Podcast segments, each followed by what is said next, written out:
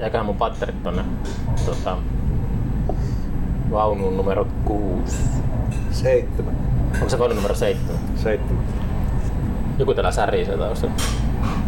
Joo. Onko tää eka podcast, mikä äänitetään ravintolavaunussa? En tiedä. Pitäis pyytää joku Avegra sponsoroi. Alennusta kaljasta. kaksi, kaksi euroa pois tuopista. Junan ääni on tasainen taustalla, niin kuuntelijat voi niinku kuunnella nukkuvan mennessä tätä. Ah. Sitten kun se on kuullut semmonen niinku tuo jääkaappi, joka pitää tätä meidän kaljaa kylmänä, niin, niin nyt me, me äänitetään tätä uh, Yhdysvaltain presidentinvaalien jälkeisenä päivänä. Tu- Tulos ei ole selville. Ääniä vielä lasketaan. Niin, tää on tämmönen... Trumpihan kyllä julistautui voittajaksi. Julistautunut. Julistautui. Okei. Okay. Ja sanoi, että äänten laskenta pitäisi lopettaa. Mä yöllä, mä heräsin, niin tota, mä vilkasin sitä nopeasti TVstä tai jostakin, niin sitten se oli mun mielestä niin selvä peli Trumpille, niin en mä sitä seurata. Jos mulla ei olisi ollut tää reissua, niin kyllä oi, oi. mä olisin varmaan ostanut kaljaa ja popcornia ja sitten yön läpi seurannut. Kyllä siinä vaiheessa, kyllä tommosia kun rupeaa seuraavaan, niin pääsee fiiliksiin ja jännittää joka käänne. Ei se sitten aamulla kun herää katsoo mitä tapahtuu, se äkkiä katsoo. Niin, mulla on vaan semmonen, se, mulla on jäänyt niinku tästä uh, Amerikan politiikkaan niinku peruja tuolta, kiinnostus on peruja tuolta niinku uh, Hunter S. Thompsonin. Et niinku kaikki muut Hunter S. Thompsonin kirjat on sellaisia aika teini sekoilukirjoja.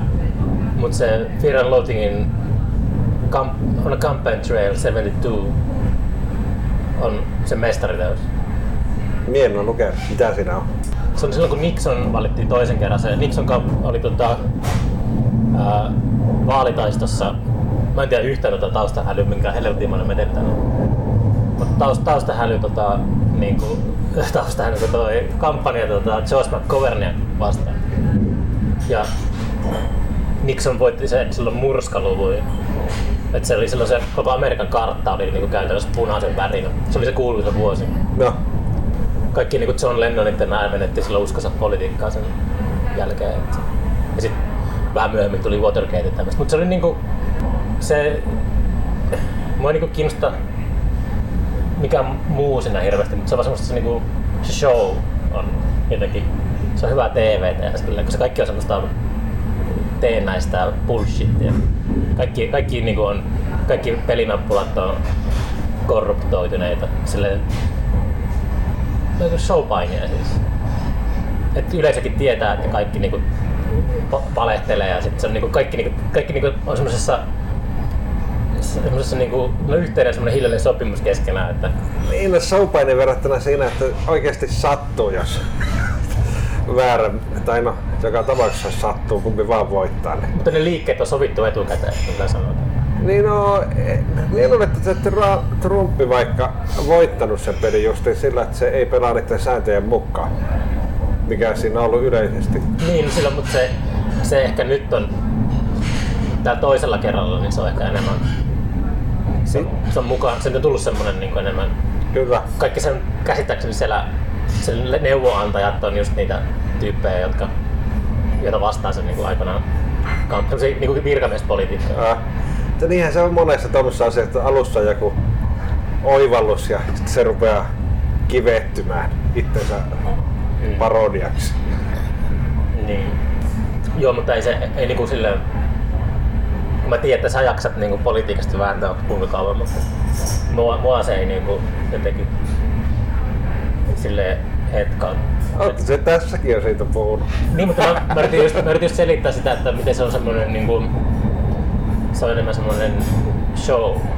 Niin. Se on vähän kuin Super Bowl tai joku semmoinen niinku Amerikan presidentinvaali. Äh, Niin, Amerikka, se on harmillisia Mutta ei mua. Suomen, poli- Suomen politiikka mua ei kiinnosta yhtään. Ei mua niinku voisi vähempää kiinnostaa, mitä täällä tapahtuu. Niin. Suomessa se on ollut pitkä aika tylsää, mutta En mä sitä viidearvoa hae, mutta se vaan on jotenkin sellaista... Se... Mä uskon, että jos haluaa olla politiikassa mukana, niin siinä on jonkunlainen taso semmonen, että on korruptio tulee. Tai mua kiinnostaa ihmiset, jotka ei ole, niin vaikka puhutaan taiteesta tai mistä tahansa, niin jos mä aistin, että niitä ei ole niin lahjottu, niin ne on paljon kiinnostavampia. Mm, mutta se on politiikan se ongelma nähdäkseni, että se pitää yhdessä kuitenkin toteuttaa ne hommat, niin siinä on pakko tehdä niitä kompromisseja sillä ja tälleen. Mutta kyllä mie sanoisin... Tarkoittaako kompromissi sitä, että on korru- korruptoitu? No ei, kyllä se on minusta niissä on ero, vaikka ne vähän sillä samalla janalla pyörikin. Mutta että se saat jonkun hankkeen toteutettua, niin se tarvitsee joku keskustapuolueen välillä tai kokoomuksen mukaan ja että sinun pitäisikin muussa asiassa tulla niitä vastaan. Tai mafian. Niin, joku kuitenkin. Mutta ei se tarvitse olla korruptoitunut. Se voi tehdä jonkinlaisena epäpyhänä vaihtokauppana. Mutta en, kyllä meidän pitäisi poliisi... Kyllä, me on tosi kiitollinen, että me saadaan siellä ja mie elää täällä hyvinvointi, sosiaalidemokraattisessa hyvinvointiyhteiskunnassa. Niin. Mieti, jos me Amerikassa, me tehtäisiin kolmea työtä, että sekä pari etsisi podcastia. Kolmea podcastia. Ei, me oltaisiin siivoamassa ja kaupassa töissä ja Hmm. maksettaisiin jotakin hirveää opintovelkaa. Niin, se on kyllä se opintovelka-systeemi aika paska. Tai onko, Seuraavana Ylivieska. odotan nämä kuulutukset. Aikana kun oli se Google Trends, Ruotsi-Vieska. Ja? aikana kun oli se Google Trends, me katsottiin. Miepin kanssa kaikkia tuhmia suomen kielen sanoja. Kun se näkee, että missä on haettu ja milloin eniten. Niin Ylivieskassa oli haettu kaikkein eniten kaikkea. Yliopistossa on haettu rivoja sanoja. Niin. Missä oli toiseksi eniten? En muista. Missä oli vähiten? En muista, mutta Ylivieska niin loisti tilastoissa. Miksi se Ylivieska loistaa? En mieti, että tämä on lestadiolaista seutua, niin se voi olla sekin, että tietysti semmoinen kielto synnyttää niin, eiks- vastareaktio. Onko se u- u- myytti, että noilta, tota, eikö se herätysjuhlat ole just se? Onko se, le- mikä se on, suviseura? Suviseurat, joo. Niin, mä ennenkin miettinyt, mikä se ero oli. Sieltä löytyy just käytettyä kortsuja ja niitä jostakin Kossupulloja. maastosta. Mutta näin se ihminen toimii ja tavallaan semmonen yritetään säännöllä suitsia tuota kaaosta ja eläimellisiä vaistoja, niin se helpolla sitten ryöstäytyy käsistä. Tietenkin on ymmärrettävä tietynlainen siveyspyrkimys, kun ei me kaikkia mielihyölyjä kuitenkaan voida toteuttaa. Mutta ne pitäisi jotenkin hyväksyä ne himot ja sitä kautta lähteä niitä rajoittamaan, eikä Aa, kieltää niin. niitä. Niin. Tai siis se pitää, mun, mä kuulun semmoisen koulukuntaan, että ehkä itsekurin kautta. Niin kuin, Niin, niin. että Mutta itsekuri on niin kuin silleen, että tota, ei voi elää kuin eläin. Pitää niin kuin hallita itsensä silleen. Mutta ne pitää tunnistaa ja tunnustaa. 12 aikaa päivällä kaljalla tässä. Meistä aina voi onnistua. Ei.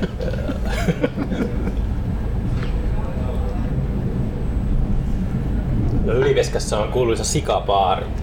Sikabaari. Joo, se on semmonen, että se on tota, mun täti asuu siinä naapurissa.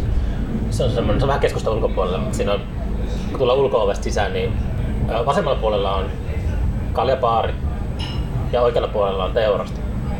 Joo, Se olisi vähän keikkapaikka varmaan. kyllä. Minä olen koskaan soittanut. Ehkä Sikabaarissa.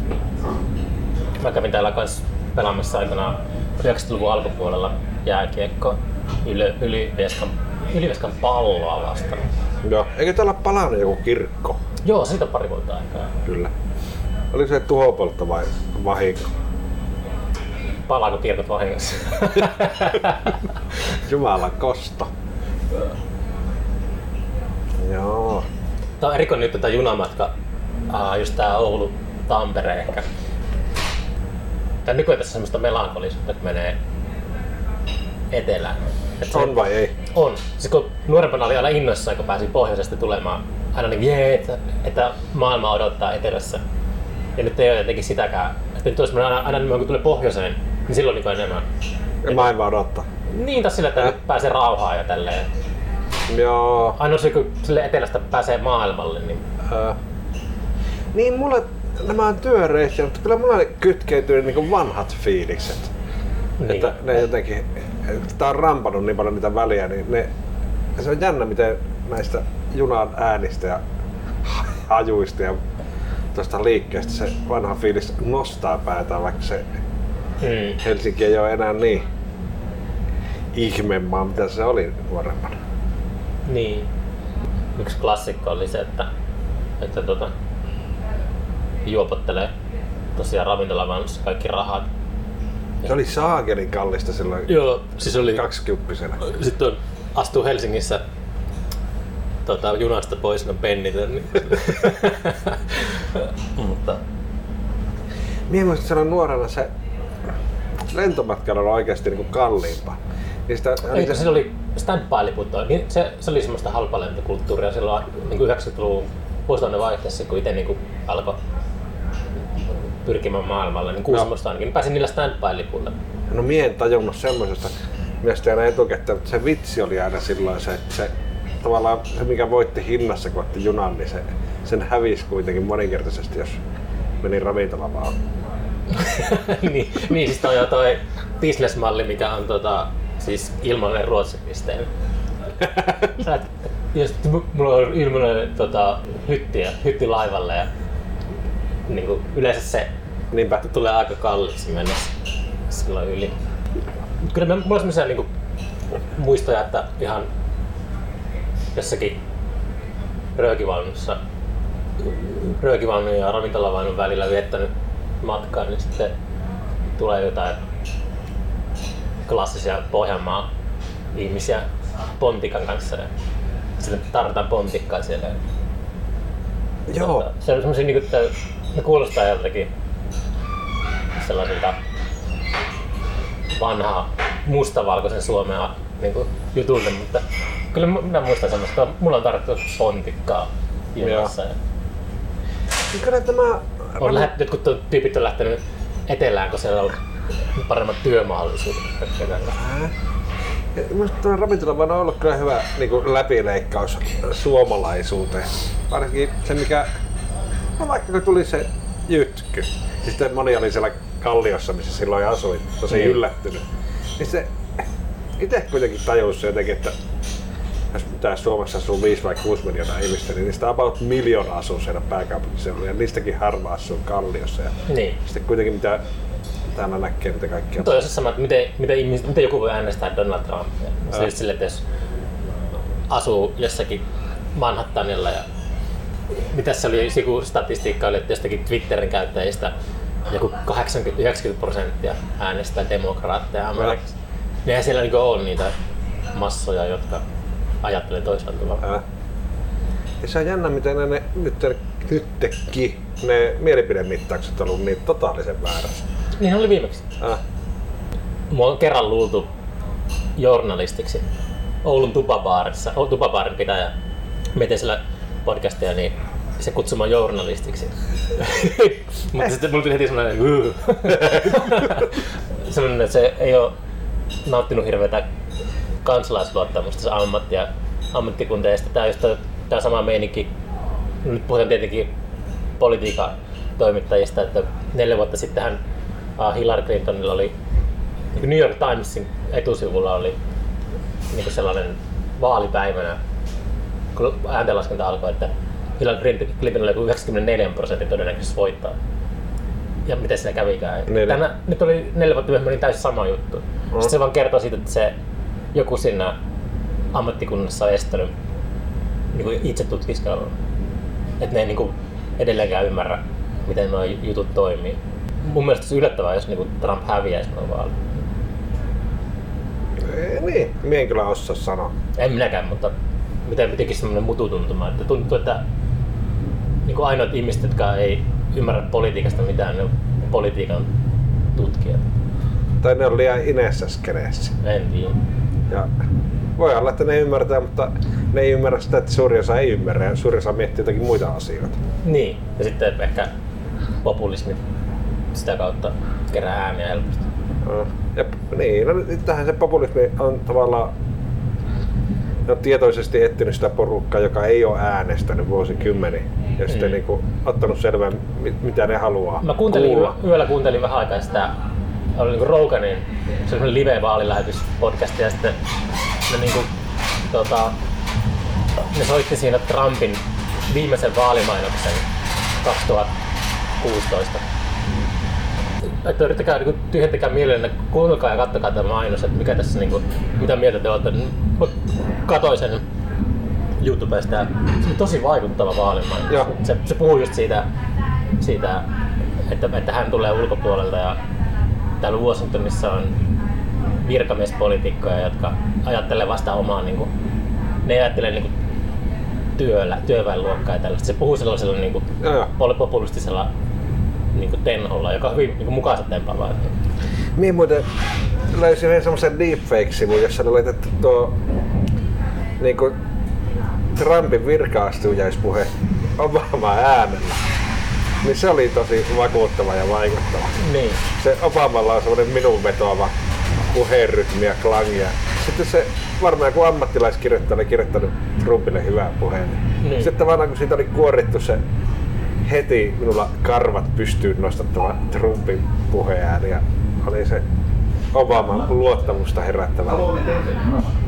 tenho. Niin se, on, se on jännä, se ei ole se kontentti niin tärkeä kuitenkaan. Ei varmaan olekaan.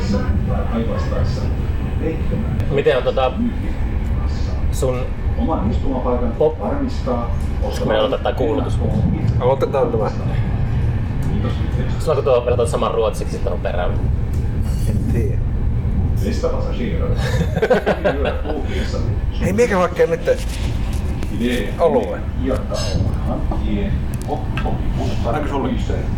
No, tää on vaisu. Niin. Niin tota, onko sulla äänittäessä, sulla on joku niinku äänimies paikalla siinä Populla podcastissa? Joo, no mulla on tuo Kanabroville ollut siinä äänimiehen. Niin on pari jaksoa jo uskaltanut ottaa sitten ilmankin. Okei. Okay. Mutta Kuinka paljon sä nyt äänittänyt niitä jaksoja? mitähän? Mie sanoin varmaan joku parikymmentä. Hmm. Oot julkaissut mitä 13, 14? 16. 16, okei. Joo. Okay. Ja vielä, kyllä kiinnostaisi tehdä lisää, mutta on, on, pitäisi olla joku rahaa tai sitten osata itse niin kuin miksata ja editoida. No, niinpä. Niin, rahaa olisi kyllä. Rahaa olisi kiva kyllä, on se mukava oho, jakaa sitä vastuusta ja jakaa sitä rahaa. Niin. Mutta mistäpä sitä? Mulla, mulla oli alussa sellainen tapa, että mä aina toin vieraille ää, kossupullon lahjaksi. Oho. Mutta sitten mulla, mä aloin tekemään semmoisella tahdilla näitä, että ei mulla ei mitään niinku järkeä. Pitää, sinne pitää pankkitili jotenkin plus minus nolla. Niin ja, no pitää saada joku alttia sponsoriksi. Ota, joku soittaa. Pitäisikö Tuu pois sieltä podcastista. Mie, viemä vasta. Jaakko Laitinen. Ää, päivää. Voitko joskus vähän toiseen aikaan soittaa? Joo, hyvä. Joo, hei. Ota muuten tuo maski pois päästä, kun se, mumi, Oho. se mumisuttaa sun puhetta. Joo, ja ei varmaan voi kaljaakaan. Ota, mie vielä... Hoida somea-addiktiota siinä samalla. Eikö tämä on työasia? Mie tuo roippa joutui karanteeniin, niin Onko se virallista, että se on karanteeni? se on nyt virallista. Se oli altistunut, ei välttämättä ole sairaana, niin pitää tuo Olli Karille sanoa, mitkä biisit ottaa illaksi haltuun. Mitkä kolme biisiä me nyt soittaa? Ja tuo Kukkakippu Kainalossa, Sehän on hyvä eläkkeelle jäämisbiisi. kyllä. Ja tuo Mustikan ja ja ja ja ja ja ja, ja, ja omalla lomalla. Omalla lomalla. Niin, Se on hieno. se on mahtava. Hasti tehnyt hyvää. Onko se Hastin tekemä biisi? Joo, Savel. Niin ei sano. Se onko sulla, sulla joku, on, eikö se ihan niinku sille suuremman tyyli, että se, oliko se Ville se, Mm. niin se niinku, tota, sillä on fak- faktatsekkauspiste ja kaikki ja se, se pitää katsoa koko ajan niinku, sillä on äänipöytä ja Ei. Sillä, sillä on tämmönen zoomi niin kuin sinullakin. Tai se on kirjaston zoomia, me ollaan sitä käytetty. Ja alussa sillä oli niinku läppäri, kaksi suren niitä perusmikkiä ja mikkiständit niin, niin. ja äänikortti. Se oli kauhea setup laittaa ja sitten kun ne mikit ja mikkiständit laittoi niin. ihmisten naama eteen, niin tuli Joo, mä luulen, että kun mä, mä valitsin tämmöiset niin nappimikrofonit, niin se vaikuttaa psykologisesti. Aivan silleen, varmaan. Ei niinku huomasta se mikrofoni on silleen, että se on niinku sojottaa sinne semmonen... Ah. Mutta vähän käyttää kuitenkin energiaa sitä siihen, että suuntaa sitä naamaa sen mikrofonin suuntaan ja sitten se niin koko ajan huomaa siinä ja Mm. miettii sitä. Niin Niin. Tässä se unohtuu ja kuvittelee juttelevansa vaan niitä näin. Mut sulla on hyvä, sä sait hyvän tota, diilin, kun sä oot se Lapin kansan kautta sitten. Lapin kanssa hoitaa sulla aika hyvin sen levittämisen. Joo. Se on kyllä onnenkantamoinen kyllä. Se on niin mahtava homma. Sit siellä on isoja koko sivun mainoksia ollut Lapin kanssa. Sitten ne somettaa ja ne... Kun mulla oli just to-do-listalla pitkä, että me otan selville sen, että miten ne laitetaan sinne Spotifyhin ja Soundcloudiin ja muutakin. Ja sitten kun oli to-do-listalla miljoona muutakin asiaa, niin se oli kyllä ihanaa. kun- Äh, mä sanon kaikille aloitteleville podcastajille, jotka haluaa aloittaa podcastin, niin suosittelen sitä, että tekee kaiken itse. Niin, Joo. että se on, kannattaa se opetella se, ehkä se No niin, se, tai, taidon. no niinhän se olisi hyvä, mutta jos on näin kiireellinen ukko niin kuin meikä. ja sitten tavallaan tuossa kun me sain niin Lapin kanssa tekemään jotakin minun puolesta, niin Mm. ne myös teki minun. Ei kun... Niin, ne hyötyi ja sitten ne sai vähän vaivaa. niin. Ja mie hyödyin ja hyödyin, niin näin se mennään. Mut siellä haastattelet niinku Lappiin, lappalai, lappalaisia, Lappilaisia. lappilaisia. Tota, et se on, oot silleen maalannut itse nurkkaan, että joudut pysymään sillä pohjoisen perukoilla sitten. Joo, no mutta kyllä, kyllä riittää haastatella. No riittää varmasti. Pitää itsekin tulla apailemaan. Tuleepa. Siellä on kyllä hyviä ja eihän se vaikka joku hastikaan niin siitä tyhjentynyt, vaikka siellä ja mie käytiin ne haastattelemassa. Hasti. Niin. Niin. Että kyllä siellä silläkin var, juttua riittäisi vaan vielä kymmenen vastaavaa pituiseen podcastiin. Juu, pitää tehdä lisää välillä. Ja sanotaanpa nyt tässä sinunkin podcastissa se ääneen nyt, että ei kyllä inspiroidu valtavasti nimenomaan sinun podcastin takia tekemään sitä omaa podcastia ja se Mm. antoi mulle itsevarmuutta. Se pitää... An, antoiko se silleen itse varmuutta, kun sä kuuntelit mun podcastia, että jos toi pystyy tohon, niin sitten minäkin pystyn. Kyllä. Ja, ja myös sitä, niin kuin, mulle monet ehdottivat, että kannattaa tehdä niin kuin vartin pituisia. Niin. Niin mie pidin pintani sen Joo, kanssa, sitä, se että- otettiin mullekin aika paljon. Se oli jotenkin, en minä päinvastoin, että haluat, halutaan tehdä vaan pitempää ja pitempää. Joo, joo. On muutama jakso ollut silleen, että on sanonut yli pari tuntisen, niin kuin silleen, että jos silloinkin pystynyt ehkä puhumaan pitempään, mutta Ja. että on se silleen, kuitenkin pitää tehdä silleen semmoisella intuitiolla, että tuntuu, sitten pitää lopetella, kun alkaa tuntumaan, että ei niinku enää rullaa. Mm, Ei se- mieluummin silleen, en mä ikinä ajattele, että jaksa kukaan kuunnella tätä. Jos alkaa sille ajattelemaan, niin sit saattaa ehkä tehdä niitä partin mittaisia jaksoja. Niin. Ja kyllä minä käytän ne sitten niin lyhyempiä, jos se ei vaan niin läppä lennä. Et sekin Minä on... olen väkisin puskenut sen tuntiin. En minä ole sitten pystynyt. Ja sekin on, että ei ole, se on kiva formaatti, kun ei ole semmoista niinku formia, että niin ja sitten just pakko sekin, että täyttää tunti tai pakko ehtiä varttiin. Niin.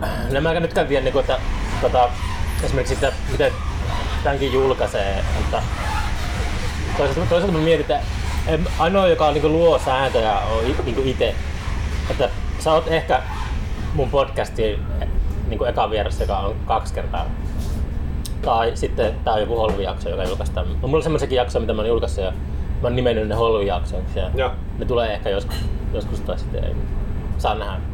Miksei? Eli se on jotenkin Äh, ehkä silleen kanssa vält, niin kuin, sama ehkä kuin festari-ohjelmassa, että pitää itsensä niin virkeänä, että ei koko ajan juttele samoja tyyppejä kanssa. Mutta onhan meidänkin ekan jakson tässä välissä niin on yli sata. Niin kuin, se oli kyllä 20 jotain vieras. Niin, kuin, niin. Oli sitä yli vuosi aikaa, niin Sitten me, se oli Rapula Jaakko. Nyt me on... nousuhumala Jaakko. Niin.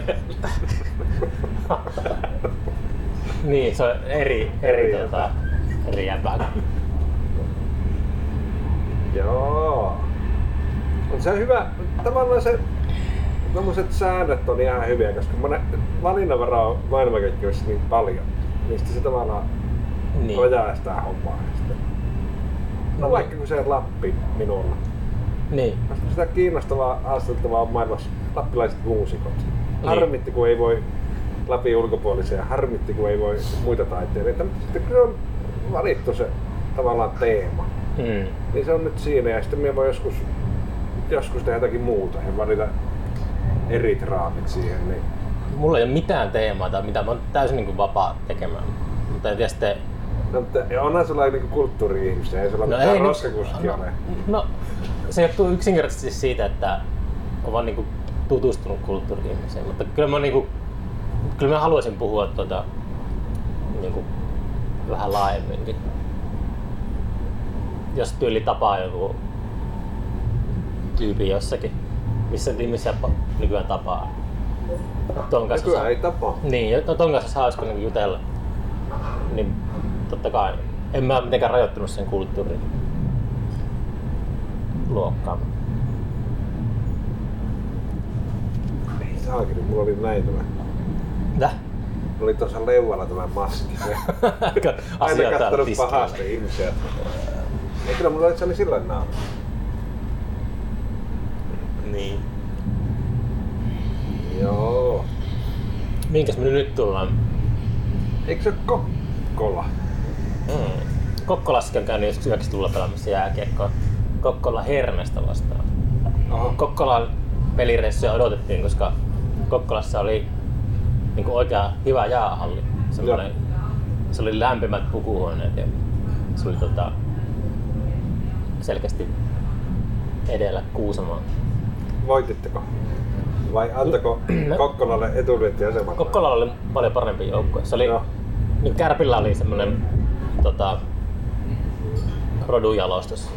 Se oli se kaikista, että Kärpissä pelasi vaan niinku, tota, parhaimmat yksilöt. Oulun seudulta se oli aina vähän ylivoimainen. No, Ja Kokkolakin, no nyt isommat keskukset, niin kyllä selkeästi nä- näkyy se tasoero. Se rodunjalostus toimii urheilu- urheilussa. Kaikki heikommat menee pelaamaan jonnekin kiekko Ouluun tai tommosiin B-joukkueeseen.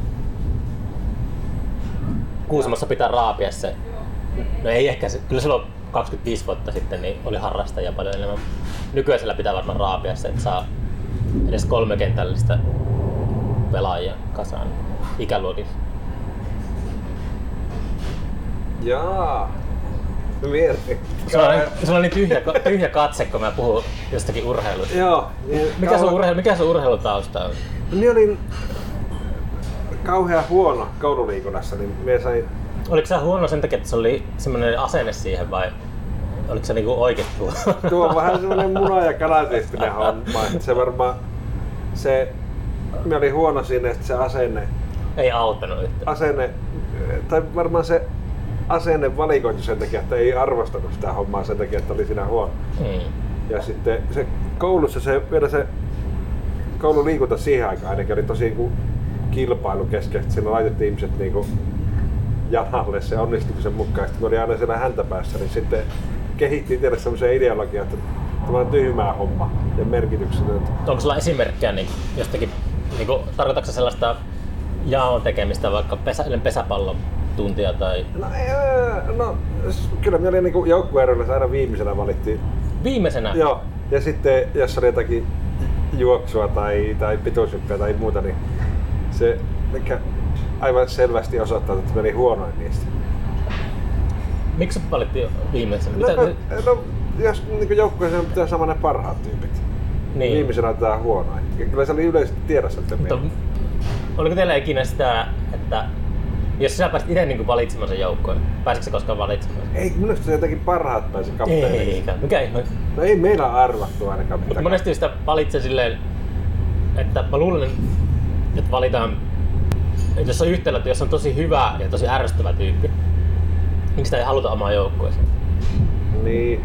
No ei, mutta... Oliko sä, oliko sä jotenkin semmonen niinku, niinku, sä, oliko sä joukkuepelaaja yhtään niinku, No en varmaan niinku urheilussa, koska mulla oli semmoinen ideologia kehittynyt, että se on niinku tyhjäpäiväistä hommaa. Niin se minua...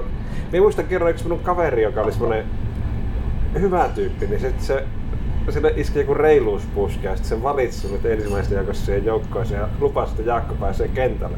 Ja minä muistan, että me- mikä laji täällä? joku, s- pakko, joku sisä, sisällä, varmaan sähälle. Sitten mm. että ei, älä, en minä halua. Kun mä olin tottunut olemaan siellä vaihtopenkillä. Siellä vaihtopenkillä oli mukavia tyyppejä, hyvät jutut, että siellä sai rauhassa heittää läppää. Niin sitten ärsytti, kun joutui siellä hikoilemaan ja muuta. Niin vaihtopenkillä oli kivempaa. Niin. No, se, kun ei osannut sitä peliä, niin mukavampihan siellä sivussa Mm. solkata. Mutta on mielestäni aikuisia tavallaan oppinut nauttimaan noista liikunnan monista muodoista. Kun ei tarvi kilpailla kenenkään kanssa, niin sitä voi vaan Mutta onko se, eikö kilpailu kuitenkin semmoinen, se kilpailun vietti on aika sisään iskostettu On. ihmisluonteeseen ja silleen, että kyllä mihin sä niinku kanavoit sitä sun kilpailuviettiä. Että ei sitä, en usko, että sitä pystyy ihan täysin niinku, tota, No, onhan elämässä muitakin aloja kuin liikunta. mutta mihin sä niinku, niin, niin, sitä mä kysynkin, että mihin sä kanavoit sen sun kilpailuvietin. Se? Tuo on varmaan paha kysymys ja että saa ihmisen vastaamaan tuohon rehellisesti, että ihminen edes itselleen pysty olemaan rehellinen. Varsinkin jos on tämmöinen kulttuuri-ihminen, joka on... Kilpailee apurahoista. Niin, no, apu. no kyllä sitä onnistumisen tunteita tuntee sillä, kun saa joku tunnustuksen tai apurahan, niin kyllä silloin, kyllähän siinä tapahtuu se, että silloin... Olisi tehnyt maalin tai jonkun. Niin. Mm. Ja siinä on ollut monta kilpailijaa samasta ja Niin. Niin, kyllä, kyllä silloin tuntee myös aitoa harmia niiden mahtavien kollegoiden ja ystävien puolesta, jotka ei saa, mutta tuntee myös aitoa iloa siitä, että itsepä sai.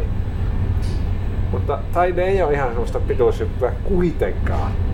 Että se pituushypyssä on helppo mitata se, että kuka hyppää pidimmälle. Mutta,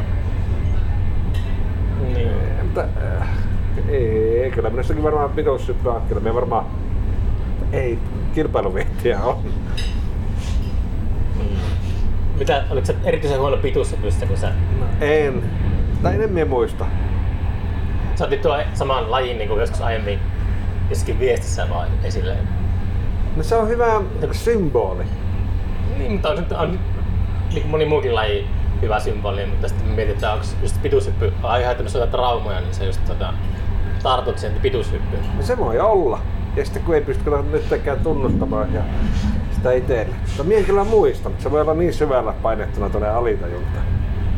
Niin. Pitääpä tarkkailla unia. Jos siellä tulisi pituushyppy kuvia vastaan. Onko sulla muuten toistuvia unia? Um, uh, hyvä kysymys, kun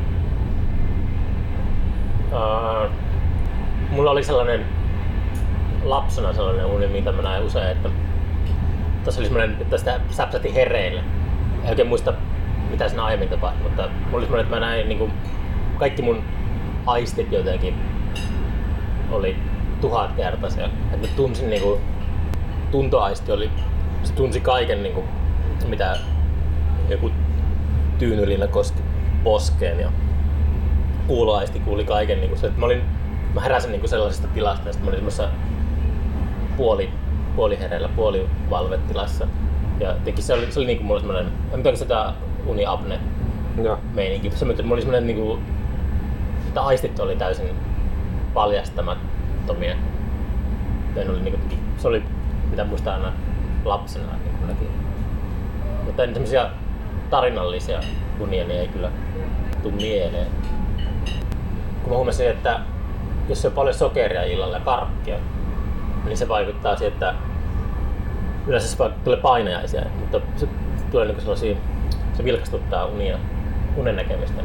Pitääpä kokeilla. Mä, mä tein sitä joskus. Mä, mä söin niin paljon karkkia illalla sitten niin jotenkin yritin saada jotakin muistiinpanoja lapulle. Tää aika laihoin tuloksista loppujen lopuksi. Koska tää on niinku, unihan tässä nähnyt niinku monta vuosikymmentä, mutta tolleen hankala muistista vetää yhtäkkiä mitään niinku. Mm. Kai ne jossakin, kaikki käsittelee jotain pelkotiloja, niin ne on siellä jossakin semmoisen turvallisen yhdistelmän takana. Saa sitä kassakauppia auki ihan helposti. Ja kyllähän ne unohtuu. Mm. T- jos se kertoo aamulla jollekin, että olipa kumma, tai alkaa miettiä, että olipa tosi kumma uni, ja jotenkin pyörittelee sitä päästä, tai kertoo jollekin ja, ja kirjoittaa ylös, niin sitten se jää mieleen. Mulla on yksi semmonen vihkollinen jossakin kotona. Mä joskus kirjoitin niinku aamu. Niin mulla, oli muisti, mulla on niinku nykyäänkin muistinpanovihko niinku yöpöydällä raamatun vieressä. No, Mutta tota, se ei ole kyllä nyt täyttynyt silleen Ehkä tulee semmonen, että jaa, kyllä toi muista oli niin hyvä, toi muistaa aamullakin, mä kirjoitan sen aamulla. Ei niitä muista. Niin. Sama kuin viisi ideoittakaan. Mm. No kyllä niin Otko. Mutta niin se menee. Onko se lukenut raamatusta? Uh, en minä ole sitä tota, uh, nytten selannut. Mä tykkään sitä sellaisesta niinku,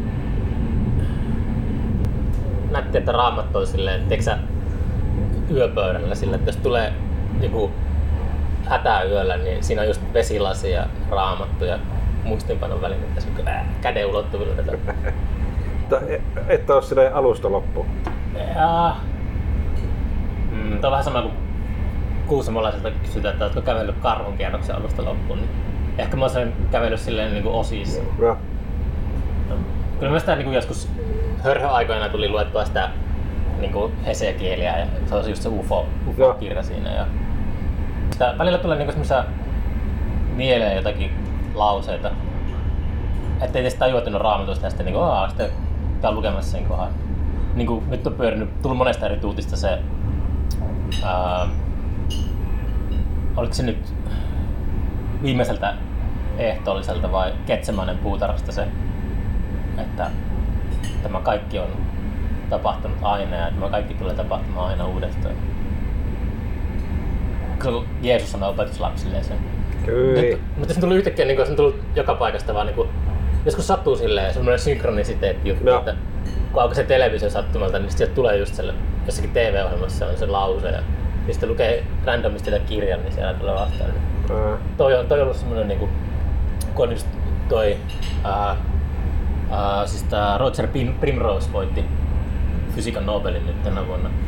Ja se, mm, silloin se kuuluisin niinku, ää, teoria maailmankaikkeudesta, että se niinku, alkuräjähdyksestä se, se laajenee ja sitten se supistuu takaisin siihen pisteeseen ja se tekee, sitä, se tekee semmoista sykkivää liikettä, niin se sitä kautta jotenkin voi vetää semmoisen deterministisen elämänkatsomuksen, että kun ne kaikki atomit sink- sinkoille, niin kaikki, niin kuin, kaikki voi vapaa tahtoa ja olemassa tällä, niin kaikki niin kuin, tapahtuu uudestaan ja uudestaan samalla tavalla. Et kaikki kaikki niin kuin aina tapahtuu ikuisuuksi, ikuisuuksiin asti niin kuin samalla tavalla. Et se alkuräjähdys tapahtuu ja sitten kaikki laajenee. Ja ne kaikki atomien reitit on niin kuin aina samanlaiset. Ja mitä ikinä ne muodostaa, ja sitten se taas supistuu siihen niin kuin kynnen kokoiseksi, mitä se ikinä onkaan. Ja sitten se taas räjähtää ja sitten se on semmoinen... No jos siis semmoisia niin kuin, tiedätkö, se, joskus 19-vuotiaana polttaa jotain pilveä ja sitten miettii, jos noita tuommoisia eksistentiaalisia asioita, niin mm. sitten joskus sitä niin kuin, pujahtaa joku läpi ja sitten se on niin kuin arvostettu teoreetikko oikeasti. Onko se lukenut sitä emergenssihommasta? Ainakin mistä? Emergenssistä. Ää, Että se tavallaan niinku, että se vaikka fysikaaliselta tasolta nouseva kemiallinen taso, kemialliselta tasolta nouseva biologinen taso ja biologiselta tasolta nouseva joku tietoinen taso, niin se kumoaisi sitten sen determinismi, koska siellä alkaisi niinku uusi next leveli hommat, johon ei enää vaikuttaisi sitten niinku se vaikka atomien liike, että vaikka se maailmankaikkeus olisi syklinen ja se pullistuisi ja kaikki, supistuisi, niin siitä huolimatta me, meillä täällä tapahtuisi omia ajatuksia. niin, mutta kai se, kaikki se massa on niin kuin siinä samassa asennossa niin kuin aina ja se lähtee jotenkin samalla voimalla tai jotain. Jotenkin sillä se menee ees takaisin ikuis, ikuisen aikaan. Niin sen takia se, se Jeesuksen kummitteleva läppä, niin on, mä nyt kuollaksenikaan muista, että onko se Getsenmannen puutarhasta, mutta se, että Ja kyllä tämmöinen syklinen ajatus on kiehtonut kansoja kautta aikaa, mutta pitääkö se paikkansa ja missä määrin, niin se on vaikka kuinka kutkuttava joku ajatus on. No miten sä ajattelet, vaikka kun sä kirjoitat lauluja, niin tota, ajatteleeko sä, että monet lauluntekijät sanoo, että ne vetää sen niinku ilmasta sille, että se tulee niinku, vaikka teksti, niin se tulee niinku nopeasti. Kaikki musiikin kuuluisimmat, ainakin populaarimusiikin kuuluisimmat kappaleet on kirjoitettu käytännössä niinku suoraan, suorilla. Onko, mo- tosi... Mä olen vaikka Yesterday ja Satisfaction, niin Beatles ja Rollareiden ne tunnetummat biisit, niin niissä on se tar- kuuluisa tarina, että se on niinku, niinku vaan kanavoitunut niiden tekijöiden läpi. Mm. Sitten se on vaan semmonen hassu, kaunis ajatusleikki, että se biisi niinku aina odottaa tekijänsä siellä. Seuraavana Se-. Niin. Niin, mulla ainakin tulee Kaari. Alitajunnasta ja sitten mitä me lukenut ja jutellut, niin ihmisillä tulee eri, tosi eri tavalla. Ja sitten jotkut, tai niin alitajunnasta tulee niitä oivalluksia. Sitten pitää vähän niin kuin istua alas ja niiden ympärillä rakennella sitä itse biisiä. Onko Jos- oivallus se, niinku se konsepti tai sitten se pari, la, pari niinku lainia siinä? No se vaihtuu, se joskus se niinku idea on. Tai joskus se joku sukkela sana. No mistä sä voinut sanoa, esimerkiksi se ravintolavaunu? Eikö, mikä se on se biisi? It all get Vincent restaurant. Niin, mistä ihmisestä sä oot sen ajatuksen saanut? Se, Sä istut junassa ja sitten joku ääni sanoo ton. niin. Eikö, itse asiassa me ollaan niinku ystäväni Niko Peltosen kanssa fiilistelty sitä asiaa, että se on niinku kaunein lause ruotsin kielellä. Aa, Et se- Sanotko vielä kerran sen hitaasti? It all get Vincent restaurant. Siinä la- on latautunut niin paljon ihania semmoisia merkityksiä. Ja Mm. mitä se...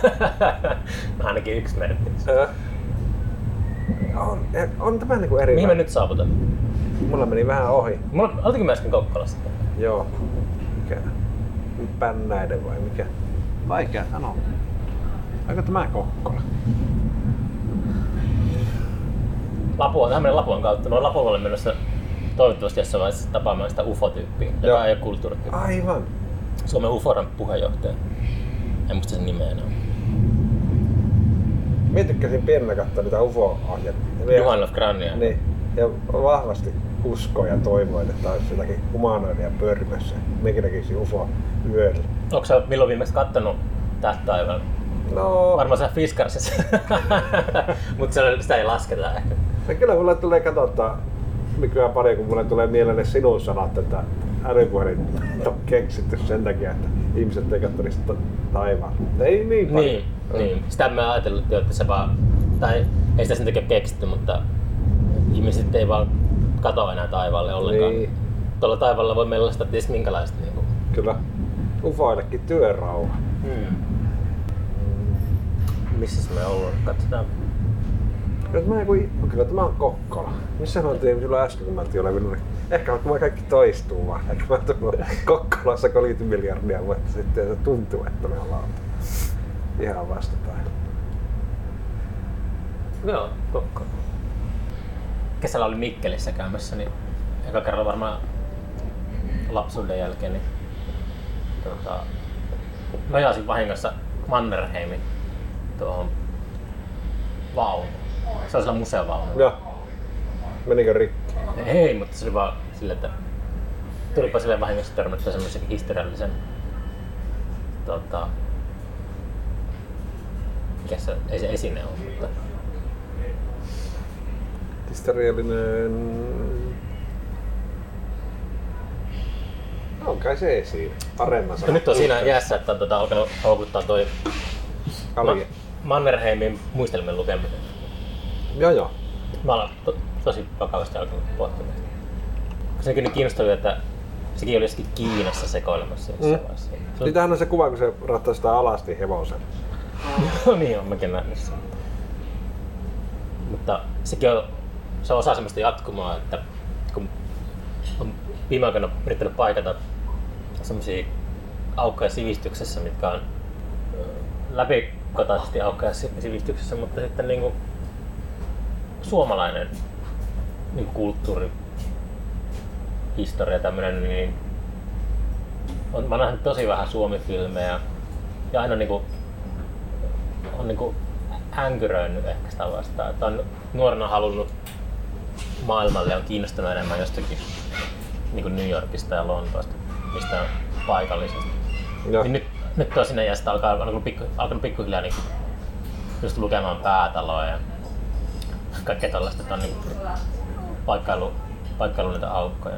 Ja sitten se eittämättä, niin kuin Peter von Bach sanoo, niin johtaa siihen, että lukee Mannerheimin muistelmat. Se odottaa siellä sen matkan päässä. Tai ainakin sen varrella. Joo, joo. Se on kyllä jännä, että se valittiin niin suurimmaksi suomalaiseksi se- silloin, kun oli se äänestyshomma. Se kuitenkin harva voi laittaa se mainetekojensa listalle se suomalaisten laittamisen vankileirille niin suurissa määriä semmoisen Niin. tuhon aiheuttamisen, mutta se ei sitten tehnyt muutakin kuin pelkästään sen. Ja se, No ehkä se on, onko se kuinka paljon, mikä Mannerheimin osuus on siinä, kun tämän podcastin alussa puhuttiin siitä, että me nautitaan täällä keskikaljaa täällä tuota, onko se kai sekin on kortensa kantanut siihen kekoon? Mm, no se menee jos sitten on puolelle. No esimerkiksi se on, no Jörn Donnerilla oli ihan kiintoisia argumentteja siinä maamme kirjassa, kun se, se tota, uh, olisiko Donnerilla ollut peräti niin lennokas se, sen ajatusmaailma, että se olisi kannattanut sitä, että Suomi olisi jäänyt osaksi Neuvostoliittoa. Ja Niin. sitten se, sen takia niin kuin, Mieti, jos Neuvostoliitosta olisi tullut sosiaalidemokraattinen. niin, Ja samanlaisesti miksi Suomi. Jos Suomi olisi, jos punaiset olisi voittanut sisällissään. niin, En mieti. Mutta niin, se on paha jossitella sillä historialla, mutta kyllä se tavallaan ihmisten sulkeminen vankileireille ja tapahtuminen on vähän huono homma. Vaikka on tietenkin, ei pitäisi menneisyyden ihmisiä tuomita, mutta kyllä minusta tuommoisesta voi vähän jos sanoakin. hmm. Mutta ei Kuka oli- kuka auta, oli- vaikka me täällä ravintolavuorossa Kuka oli, kuka oli Mannerheimin niin kuin, vastine sitten sillä toisella puolella? En minä edes muista.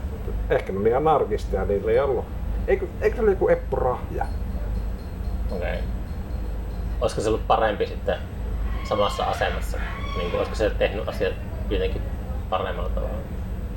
Vaikea sanoa. Kyllähän ne aina punais, sillä kun oli niskan päällä, niin teki huonoja hommia, mutta Yleensä se menee aina silleen, että sitä pitää aina pistää siihen niin kuin itsensä tai niin kuin, no vaikka itsensäkin, että olisiko itse tehnyt paremmin, jos olisi, jos olisi syntynyt 1860-luvulla, niin minkälaisia mielipiteitä mulla olisi ollut silloin, ja olisinko mä ajatellut silloin, kun valistunut 2000-luvun kulttuurisen keskiluokan edustaja. No ei varmana. Kyllä me oltaisiin silläkin oltu aikamme lapsia. Niin. Mutta kyllä sitä minusta on hyvä historiaa. Ja eihän tavallaan... Entäs mä luen ne Mannerheimin päiväkirjat, että mä tykkään siitä. Tää on, tää on kiinnostavaa. Eikö sulla ole täys oikeus siihen? No on, on. Tässä tuntuu, että... en mä tiedä, kun mä just sanoin, että en mä tiedä niin, kuin niin paljon edes Suomen historiastakaan, että aika pintapuolisesti. Mm. Ja nuo muistelmat kun lukee, niissähän on aina niin kuin se, että se on se tyyppi oma versio, mutta se on myös jännä niissä, koska monesti kun muistelmia lukee, sinne Päiväkirjat on vähän eri asia kuin... No, no sillä, että monesti... niin no joo, Mm, mä vähän niin pistän ne eri paikkaan. Muistelmat ja päiväkirjat. Muistelmat yleensä vähän silotellumpia. kyllä päiväkirjat voi olla ihan oikeastikin.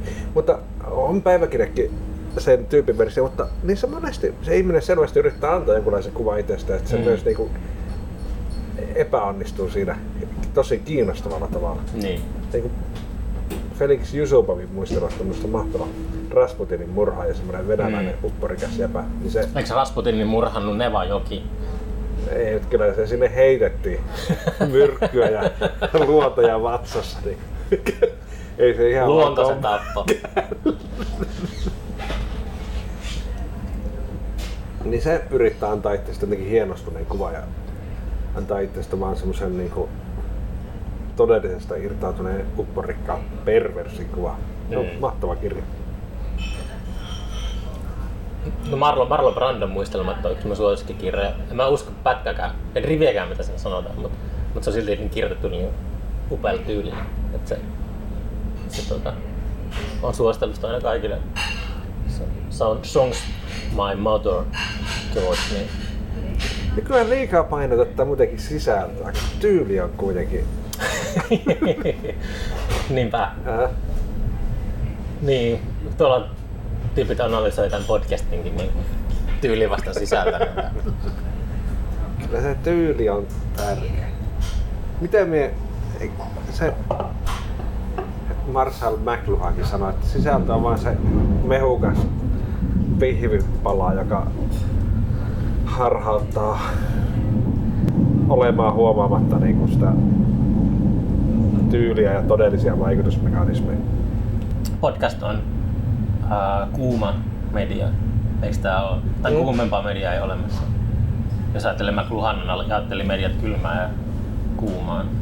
Muistaakseni sen kriteereillä podcastia kuumempaa mediaa ei olemassa.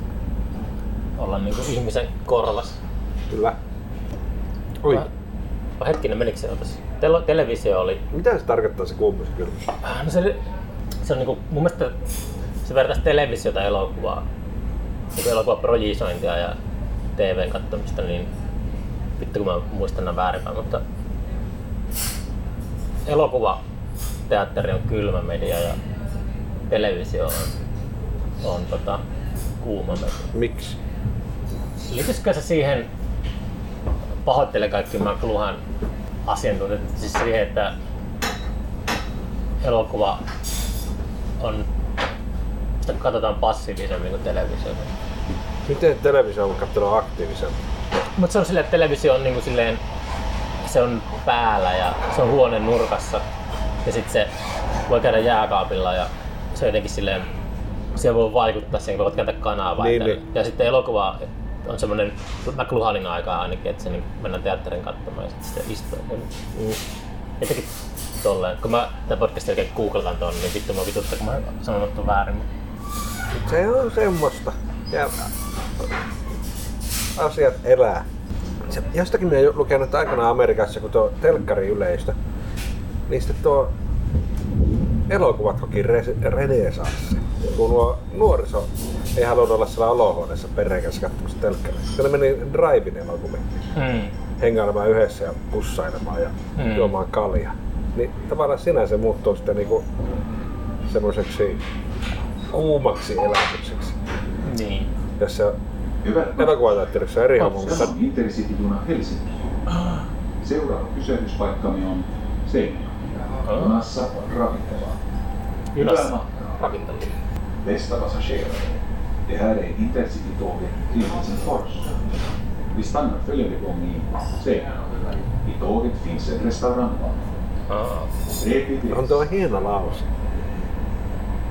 Dear passengers, this is an intercity train to Helsinki. Our following stop is at Seinäjoki. There is a restaurant car on the train. Have a pleasant journey.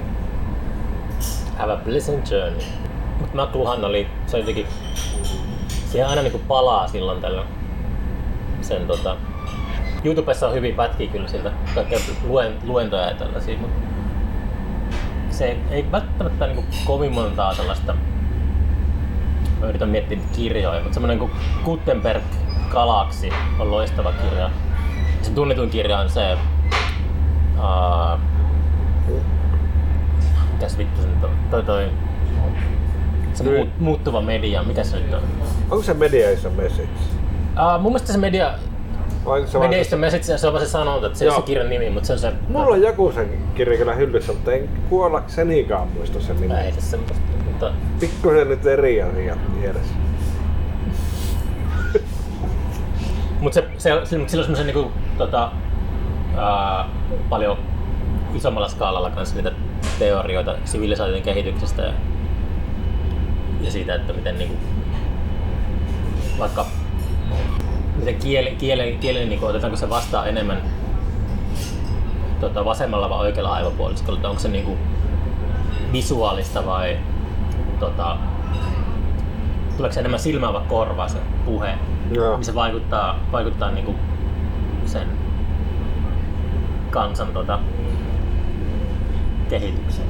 Ja se on, se on tutkinut paljon tällaisia, ne on, ne on, ne on tosi niinku semmoisia mukavia syviä kanan, kaninkoloja, niinku, kanankoloja. Mutta kun on muisti on semmoinen reikäjuusto, niin ei oikein jää mieleen mitään. Harmittaako se usein, onko sulla, miten hyvä muisti sulla on? Mulla, mulla siis, mä kärsin siitä, että Mä en vittu muista mitään. Mä katsoin niinku Sam Peckinpahin Wild Punch-leffan tossa eilen. Ja mä oon nähnyt sen monta kertaa ja mä niinku, mä aina kohta minkä mä muistan siitä on se putaa. Ja minä olin vasta tuolla Tampereen, niinku keväällä oli Tampereen kirjasto teki semmoisen haastatteluhomman minusta. Mm. oli kaivannut minun vanhan semmoisen kirjasuosituslistan siihen te pyys kertoa niistä kirjoista, niin muistanut mitään. Mm. Et joo, no vaikea. Mä oon joskus pari vuotta sitten lukenut, että oli, tämä oli tosi hyvä, mutta vaikea sanoa, että miksi se oli hyvä. Mm. Että niinku, harmillisesti jää niinku vahvoja ja semmoisia fiiliksiä. Ja, ja, just tuolla tavalla yrittää kertoa jostakin mahtavasta, mitä ole lukenut kolme vuotta sitten, että se ajoaa käsiin se juttu. Mm. Ehkä ne on jossakin aivojen sopukoissa tallella ne kaikki. On ne tuolla alitajunnassa, mutta tällä tavalla kun... Meinaatko, että ne on siellä? Joo joo, tietosuojella yrittää käsitellä niitä, niin eipä... Onko se ollut jossakin musavisassa tai tietovisassa? Joo. Kyllä No, se on Mut jännä- Siis Trivial Pursuit on muistipeli, ei se ole Mm. Niin, mutta se on jännä, kun kysytään vaikka jotakin, niin monesti Simsiltä tulee heti semmonen, niin se on monesti oikein. Niin.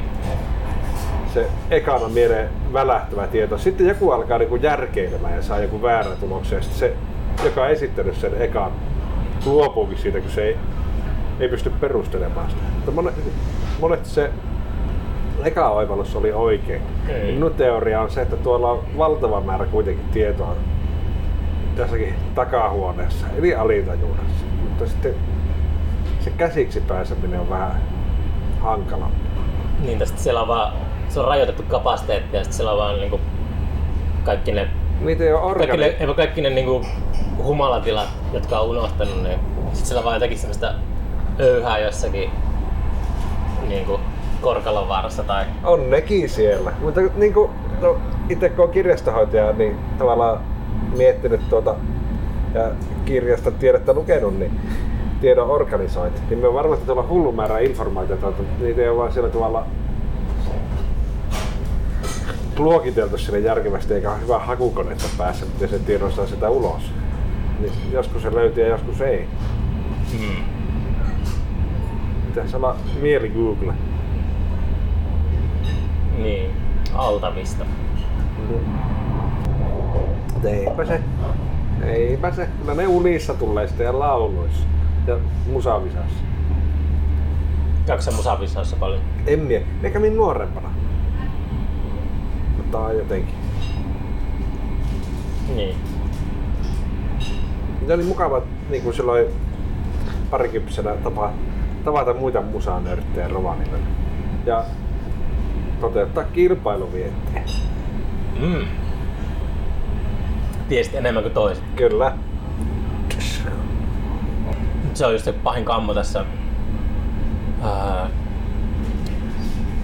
ää, tämän podcastin kanssa on just, että pelottaa, että toistaa itseensä. Kun ei, ei, hirveä, ei ole semmoista niinku pankkia oikein, että mitä sitä on tullut puheltua. Niin sitten pystyy toista jaarittelee niitä samoja, samoja neljä viittä juttua niin kuin sille satoja jaksoja. Niin sitten, "Öö." Niin, no onko se niin vaarallista sitten? No, mutta ei se kyllä oo.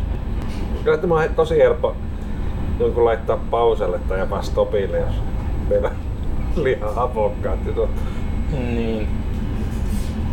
Joo, Mutta tuli, moni- nyt, tuli, nyt tuli baarissa tuli sanomaan joku, tota, näitä on tullut enemmän ja enemmän, kun käy, jossakin ulkona, niin sitten huomaa, että niin eri kaupungeissakin, että kuuntelijoita on, niin kuin, tuli sanomaan siitä, että oli niin kuin, tykännyt näistä alkuaikojen mun podcasteista, kun ne oli ollut semmoista, että ei yhtä tiennyt mitä tekee, niin sitten oli ollut semmoista, jossain vaiheessa on tullut itsetietoiseksi, että sit se on, se on, se, se on niin kuin, mun mielestä se, se oli paljon parempaa, se teki paljon parempaa kamaa silloin alussa. Niin kuin, No. niin kuin, että sitten se oli vaan hassu, että, että se on, tai kun alkaa miettiä, että mistä se johtuu, niin sit se vaan sitä, että alussa et tiennyt yhtään mitä tekee. Että, että Äh. sitten yhtäkkiä niin kuin, jossain määrin hallitsee sitä tilaa, niin sitten siitä tulee semmoinen niin kuin, ehkä erilainen vipa. No on jännä, monessa asiassa on tietty tuommoinen niinku urautuminen ja varmuuden löytyminen ja sitten sitten itselle tulee niinku helppo olo tehdä ja sitten niinku katoaa semmoinen joku yllätyksellisyys ja Mm. jännitys, joka tekee sitä kiehtoman. Ja tavallaan eikä ollut ehkä, itse kun teki, niin mulla alussa jännitti ihan hulluna ja oli tosi huonoja fiiliksiä. Just mua jännitti ihan helvetisti sitten, ja sitten ää, ei mua enää, no kun mun, ei mun nyt sun kanssa jännitä puhua, mutta sitten jos tulee semmoinen vieras, että ei oikein tunne sitä. Niin sitten mulla tulee semmoinen pakokauhu, että, että mistä helvetistä mä voin niinku puhua tunnia ja jonkun tuntemattoman ihmisen kanssa. Niin se, tulee, se on ihan hyvä merkki, että se tulee. Mm. Ei tuu sun, sun kanssa. Mutta, Äh. mutta joo, kyllä me, sen kun me tehtiin se meidän eka jakso, niin kyllä mä, silloinkin, kyllä mä ahisti se nauri siinä, siinä niin kuin välissä. Että se, mutta ehkä se on sitten ollut se, että se on vanginnut kuuntelijoita jollakin tavalla. Hankala sanoa. Niin. Ja eihän, kyllähän niinku palautetta tulee aina myös. Että Eihän sitä, että ka- ja kaikkea voisi aina tehdä paremmin kaikki voisi tehdä varsinkin jonkun mielestä paremmin. Että Hmm. voisi olla hyvä. Ja eipä sitä omaa intuitiota, Niin, niin. intuitiota. Sitä pitää niinku seurata. Äh, Seuraa omaa intuitiota. äh. Ja on se hyvä niinku palautteet kuunnella, mutta se pitää sitten tosi niinku siivilöiden käydä läpi, että siellä voi olla hyviä juttuja, että monesti ne on vaan niinku e- erilaista estetiikkaa ja, ja voi siellä olla joskus joku neula siellä hei, heinäluoman seassa. Heinäluomassa. niin. Tai sitten, että kuuntelet äänestää lahjoituksella. Mie löysin vasta semmoisen amerikkalaisen podcastin, missä kaikista hämäristä jutuista, niin siinä ne koko ajan niin muistuttelee kuulijoita, että muistakaa lahjoitella. Onko siihen muistanut? Ei. Ja sitten mulla oli just se, että tota, nyt oli, mä huomasin, että mulla oli siis semmoinen Strype-systeemi nettisivuilla, että sen pystyy, niinku, ja sitä kautta tulikin, niinku, mulla on ollut Patreon-sivu, se niinku jossakin vaiheessa hiipu, mutta sitten se Strypen kautta on tullut niinku sillä suht säännöllisesti rahaa, että sillä pystyy niinku kuuntelemaan pistää 5 euroa tai 20 euroa tai 50 euroa tai 100 euroa. Mutta mun Podbean, mun se niinku, kelle mä maksan vittu siitä serveristä, niin ne oli ottanut pois sen koko systeemiin. Joo. Mä katsoin muitakin Podbeanin podcasteja, niin ei sitä ollut missään enää. Ja sitten mä tein sen silleen, että mä avasin osuuspankkiin uuden tilin, ja sitten mä pistin sen suoraan sen tilinumeron niin nettisivuille. Siis kun haluaa lahjata rahaa, niin sitten voi surffailla internetissä sinne ja pistää osuuspankkiin vaan rahaa, niin siitä vaan saa vaan itse päättää. Ei ole käsittelykuluja ollenkaan, No niin. mutta en mä sen enempää jaksa. ei jaksa mankoa. Ei se ole kyllä kivaa homma. Mutta samassa on tuo, me puhuttiin, viesteltiin tuosta sosiaalisesta mediasta kanssa, kun just se, kun ää, silleen perustaa jonkun Facebook-sivun tai kun just Instagram tai tälle, niin sitten se lipsahtaa helposti semmoiseen työhön, että vittu, Mm. niin kuin, mä haluan tehdä niin podcastia, että en mä halua niin ylläpitää mitään Facebookia, en mä halua niin palvella sitä herraa sille, että mun pitää keksiä jotakin sisältöä Facebookiin, että pari tuntia podcasteja viikossa, niin sitten se on se sisältö. Sitten mun pitää niinku keksiä jotakin lisää sille, että jotkut Facebookin algoritmit levittää sitä tällaista. Se on ihan niinku, en mä alennut siihen ikinä. Joo, joo. Se on, se on kyllä tosi pistoa homma. Ja itse käyttää tosi paljon aikaa siihen ja harmittaa, koska se on pois kaikelta muulta. Niin. Ja se, se algoritmi muuttuu koko ajan, sitä ei voi oppia tuntemaan. Mä poistin, niinku, mulla oli pakko poistaa tota, kun mä just tässä jossakin jaksossa mä suosittelin sitä Social Dilemmaa Netflixissä, se on ihan ehkä aikamme tärkeimpiä dokkareita. Psykologit kertoo siitä, niin kuin, kun nyt on tullut dataa, toista vuosikymmentä mennään sosiaalisen median kanssa, niin on tullut vihdoin dataa, että mitä se vaikuttaa ihmismieleen.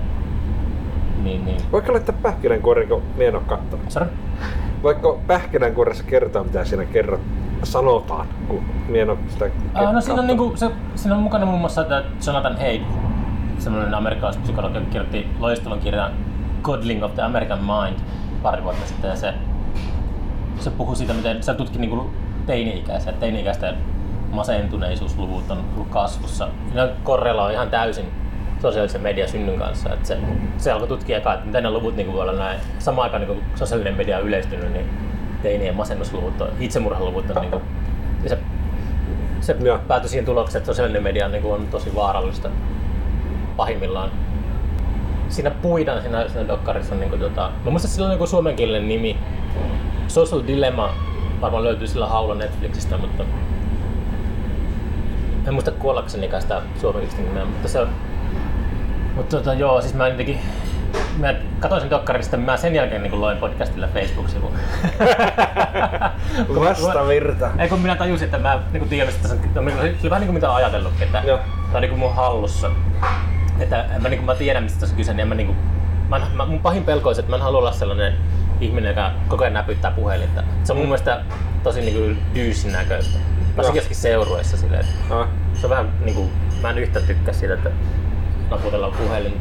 Niin sitten mä huomasin, että ne Facebookin lonkerot aika pian niin alkoi tulemaan silleen, ollut joku vuorokaudessa tuota, sivu pystyssä, niin alkoi niinku, että helvetti, että tää on, niinku on, tää on ihan saatana niinku addiktoivaa. Mm. Mun piti poistaa se appi puhelimesta.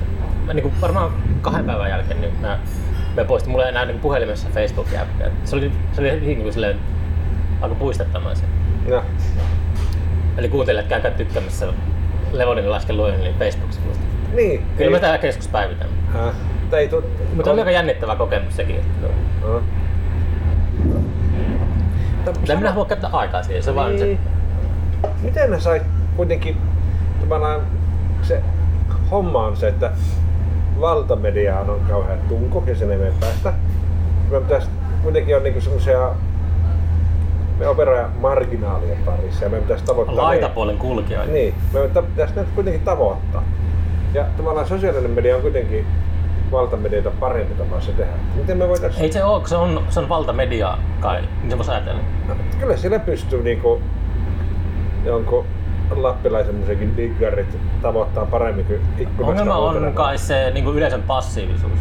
Että se yleisö pitäisi olla itse niin utelias ja uteliaampi ja aktiivisempi etsimään kaikkea juttuja. Niin, ja niillä Et menee kaikki aika tässä. Niin Yleisö on passiivinen, niin se on se ongelma. En mä tiedä, miten se voi ratkaista, mutta ää, Facebook on niinku ehkä too big to fail. Että se tulee olemaan niinku ikuisesti. Että jos ne tosiaan ne käyttää paljon aikaa ja rahaa ja energiaa siihen, että ne tutkii kilpailijoiden toimesta, Ne ostaa ne ostaa kaikki, kilpailijat, niin, sitten se, se on too big to fail, se ei ikinä niinku poistu. Niin sitten se on siihen nähden tota, mietin, että tuli, se tuli vähän likainen olo, kun mä sotkin tämän, tämän podcastinkin Facebookiin, mutta sitten toisaalta Instagram on Facebookia ja WhatsApp on Facebookia, että se on vähän silleen, niin kuin, sitä on mukana siinä jo, tavalla tai toisella. Ja, mutta sitten se olisi kiinnostavaa tehdä semmoinen vastakulttuuritapahtuma, vaihtoehtokulttuuritapahtuma, että se olisi täysin Facebookin ulkopuolella. No, Mä oon vähän niin yrittänyt miettiä, että onko se nykypäivänä mahdollista. ja. Se jää nähtäväksi, mutta, mutta se on, mä uskon, että se on too big to fail, se ei tule vaan poistumaan. Ajatellaanko joku ideaali, idealistinen hippi keksi joku kilpaileva systeemi ja Facebook tarjoaa sille joku 200 miljoonaa euroa. mm. Niin sä tästä niin ne ostaa sen pois. Niin, niin se varmaan toimii käytännössä. Ja. Ei kukaan voi, en mäkään pystyisi vastustamaan sellaista. Niinpä, ja sitten siinä on se, että oikein kuin tik, mikä se TikTok vai TikTok, joka on kiinalaisten tekemä, Toinen on tyttöbändi. niin nyt ei ole puhe sitä tyttöbändistä, vaan sosiaalisesta mediasta, joka on TikTok UFO on myös olemassa, semmoinen valkoinen. Past- ja pastilli. Joo. Ja näistä ei ole puhe vain sitä sosiaalisesta mediasta. Niin, sosialistinen media. niin, ois, semmonen pitäisi kehittää. Mutta, niin, koska se Facebook ei varmaan voi sitä kiinalaisia ostaa, koska kiinalaistakin pitää vakoilla meitä käyttäjiä, niin Instagramia, on Facebookia, mistä mä olin tullut sitten niin vastaavia ominaisuuksia, mikä on siinä TikTokissa. Että se on, että myös niin, jos joku keksii jotakin vallankumouksellista, niin se Facebook pystyy valtavilla resursseilla tuottamaan sitä niin kilpailevan systeemin omaan jo suosittuun palveluun. Niin. No, me ollaan kyllä ansassa. Ehkä meidän se kirous on se, että me ollaan eletty elämää ennen tota ja kun niin olen mä sitä sanonutkin jo aiemminkin, että kun mä katson mun omaa lasta, joka alkaa olla teiniässä, niin se on, se on jotenkin niinku terveempää. Että jollakin kierrolla tavalla, perversillä tavalla, että se, se on jotenkin enemmän symbioosissa sen koneen kanssa, kuin se on semmonen, joka on niinku sen toinen jalka on jossain vanhassa maailmassa. Ai, se on terveemmällä tavalla symbioosissa. Jotenkin mä ajattelin, Joo. kun mä, mä oon sanonut tämän, tämän niin podcastissa varmaan pari kertaa aiemmin, mutta se, että Mä menin kattoo lapsen kanssa jotain leffaa tota, Finkinoa, ja sit se, ennen Finkinoa esityksiä on se peli siellä, että pystyy kännykällä pelaamaan, niin se niinku lapsi lokkasi siihen kiinni ja sitten se, mä katsoin sivusilmällä kun se pelasi, niin se oli jotenkin silleen, se oli jotenkin semmoista kaunista siinä näyssä, että, että siinä ei ollut mitään semmoista jälkeäkään sellaisesta, tota, mitä, mitä niinku saattaa nähdä, kun joku meidän ikäinen tupeloi sen laitteen kanssa osaksi kone ja osaksi ihminen. Ja ehkä se on se evolu- evoluutio seuraava askel on niin jotenkin se on luontevampaa, jos ei ole ikinä kokenut mitään muuta. Mm. Ja nuorethan ei ole pyöri siellä Facebookissa, että se on nimenomaan meidän ikäluokkia. Suuret vaan- keskiluokat. Niin. Niin. Jos sulla tavoittaa nuoret festarille, niin tai Facebook, ää, mikä tää on podcasti, niin pitää TikTok. TikTokki varmaan. Mie latasin sen nyt puhelimen. Sitten se Väärällä rahalla on TikTokki. en mie kyllä laittanut sinne mitään. Mie luin jostakin, että se eka postaus TikTokkiin saa ed- eniten niinku Mutta sä jakoja. säästelet sitä. Niin, niin. Miettii, että tulee jotakin oikeesti, että tarvii jotakin myytävää. niin on joku, että me, meikä tanssii siellä ja häpäisee. Niin itseään. tästä se on just niinku, saa semmosen niinku historiikin kaikki, kaikki sun somet, mikä on eka postaus, aina joku semmonen sama, että oot Roinarin kanssa jossakin päkkärillä kännissä. Niin. Mutta se, se on semmoista, tota, ootas, nyt pitää hakea toinen kalja ja vaihtaa patterit. No niin, kilinkolin. Kippis. Kolmas. Toinen. Kyllä tämä on kolmas. Me pitää aina vähän kaunistella tilasta. Joo. Toistahan tässä vasta. Ja riippuu mi- mihin järjestykseen miksaa. Joo, kolmannen ennen toista. Niin. Joo. Joko me ollaan menty Seinäjoen ohi? Me uskon, minusta tämä on niinku pisin siivu tässä. Mikä? Pisimpiä siivuja tällä matkalla on tämä Kokkola ja Kokkola Seinäjoki. Onko lukenut Donnerista uusi maailmankirja koskaan? En oo. Onko sulla Jörn Donneria kohtaan jotain ennakkoantipatioita vai? No, äh, sekä plussaa että miinusta. En oo kauhean perehtynyt. Niin. Se oli kyllä kaunis kirja. Tää tuli, mä en edes tiennyt, sit mä oon just jatkumoa siihen, jatkumoa niihin aukkoihin kotimaisen kulttuurihistorian kohdalla, niin en mä tiennyt, että ilmeisesti Lönnruut on kirjoittanut maamme kirjan 1800-luvulla. Ja tuo oli niinku semmonen uusi maailmankirja. Joo. Eli onko se sitten Lönnrutta, kun se on kiertänyt Suomea ja kerännyt niitä tarinoita, niin se on kirjoittanut varmaan jonkun semmoisen... Ei ole Runeberg. Mitä? Ei ole Runeberg kirjoittanut maailmankirjaa. Onko se Runeberg?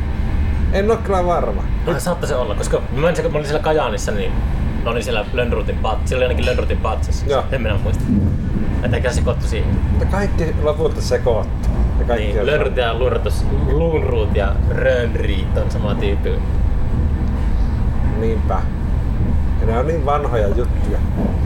Luimme sen Vänrikki Stoolin tarinatkin, niin oikeastaan ainoa niistä oli, mikä jäi, tai ei sekään jäänyt mieleen, mutta mikä jotenkin noteras oli se Sven Tuuva. Se oli siinä sillalla.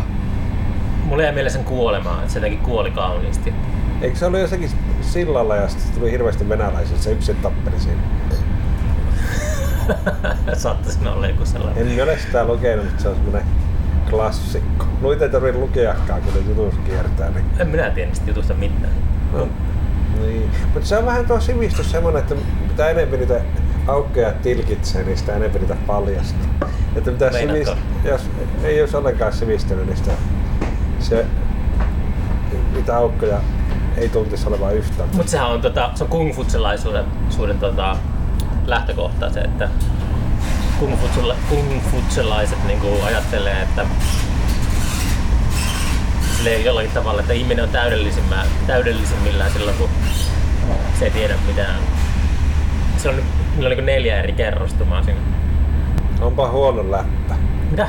Onpa huono läppä. No, mutta se ei se ero kuulostaa. millään tavalla niinku vaikka Krishnamurtista, että se, että se niin kuin Krishnamurtihan sanoi aina, että sen seuraajille, että, että älkää lukeeko ja tälle, että se, niin kuin, se häiritsee sitä, sitä niin kuin minuutta tai jotain. Se vie sivuraiteille sitä, mitä niin kuin oikeasti, oikeasti niin kuin olemassaolo on.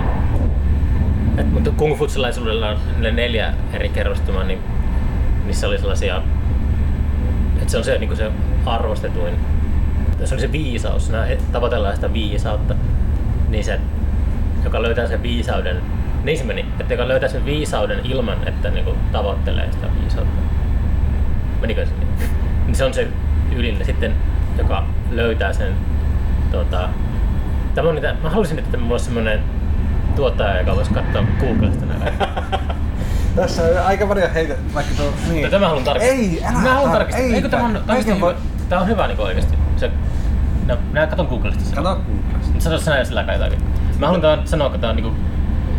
Siinä on niinku, oli pointti, mutta mä en halua sitä täysin väärin. Mä, näkyykö tämmönen mikä valaistuminen, niin se, minusta se vaikuttaa vähän semmoista hommalta, että sitä ei kyllä etsimällä löydy. Ja löy... Ei, ei, siis en mä, mä en oo, mä en oo, mä oon- en millään tavalla tota, oo kiinnostunut edes löytämään valaistumista. Mikset? No sehän on niinku Ramdas sanoo, että, että se valaistuminen on se viimeinen pettymys. Ei semmoista olemassakaan kuin valaistuminen. Et se on, valaistuminen on enemmänkin semmoinen markkinavoimien keksimä. No me on kyllä samoilla linjoilla. Ja sit se... Jotenkin se... Hetkinen, viisi. Mikä se Kyllä sano vaan, se puhuu vaan Bretta podcastia hengissä, kun mä tuota...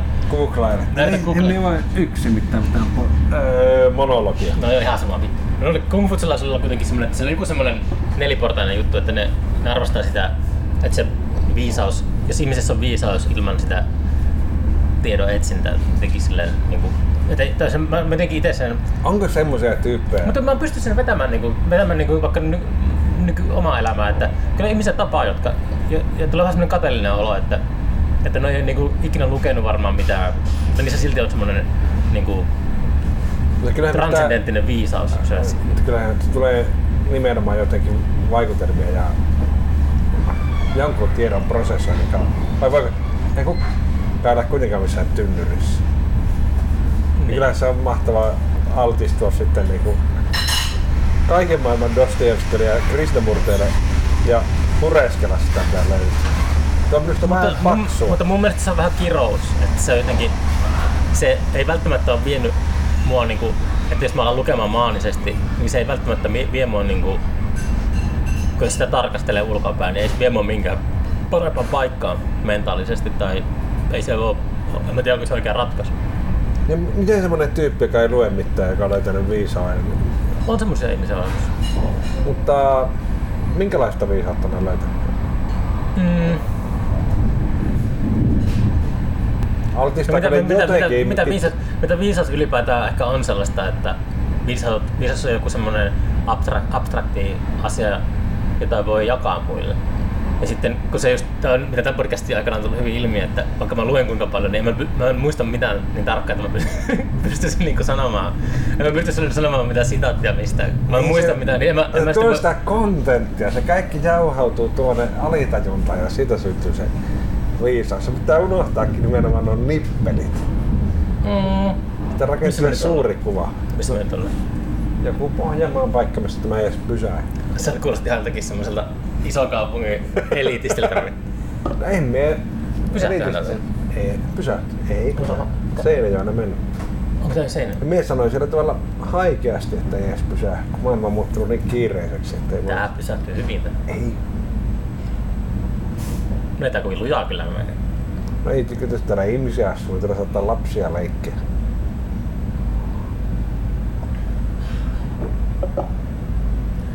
Masteri Kongin opetukset. Kos...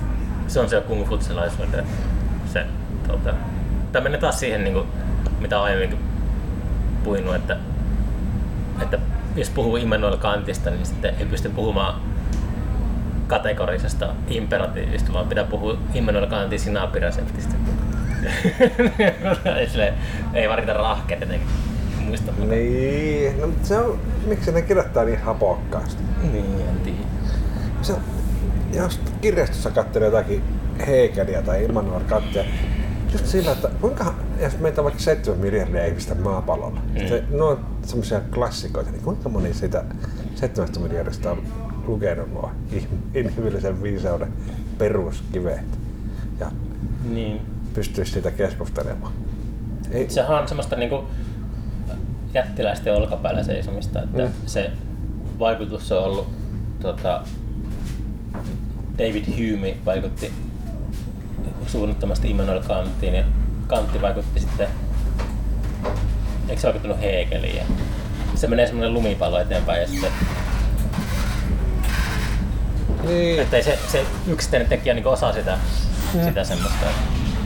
Mutta tästä on kiinnostavaa niin palata sinne niin kuin, tota, katsoa, että mistä se on, missä, missä kohti on menty niin väärään suuntaan. Niin. lukee vaikka Marksia tai jotain tommoista. No, kyllähän nekin tavallaan Marksit ja Nietzsche sitten kommentoi ja kiistää, mutta kuitenkin keskustelee se aiemman viisauden kanssa. Niin. Että kyllä se sitä kautta niin kuin, se vaikutusvalta on niin kuin ihan suun, suunnaton. Mm. On, on. Mutta se on vain jotenkin, niin, on, on se surullista vai haikea, että se on niin yleisesti viisaudeksi tunnistettu ja sitä ei ihmiset lue eikä pysty lukemaan, se on niin hapokasta teksti. Onko, se, Mm. onko se haikea? Mitä ne tarkoitat hapokkaalla tekstillä? Niin, on se niin siellä tuolla Hegel on ainakin. Se on, mä oon yrittänyt Hegelia lukea, niin sit se, se on semmoista, ne sivut painaa tonni. No, minä tykkään vaikka niinku filosofiaa monesti lukea, jos joku puhuu filosofiasta tai kertoo mitä Mm. Tai, tai Kant on sanonut. Sitten kun yrittää lukea niitä itseään, niin ne on...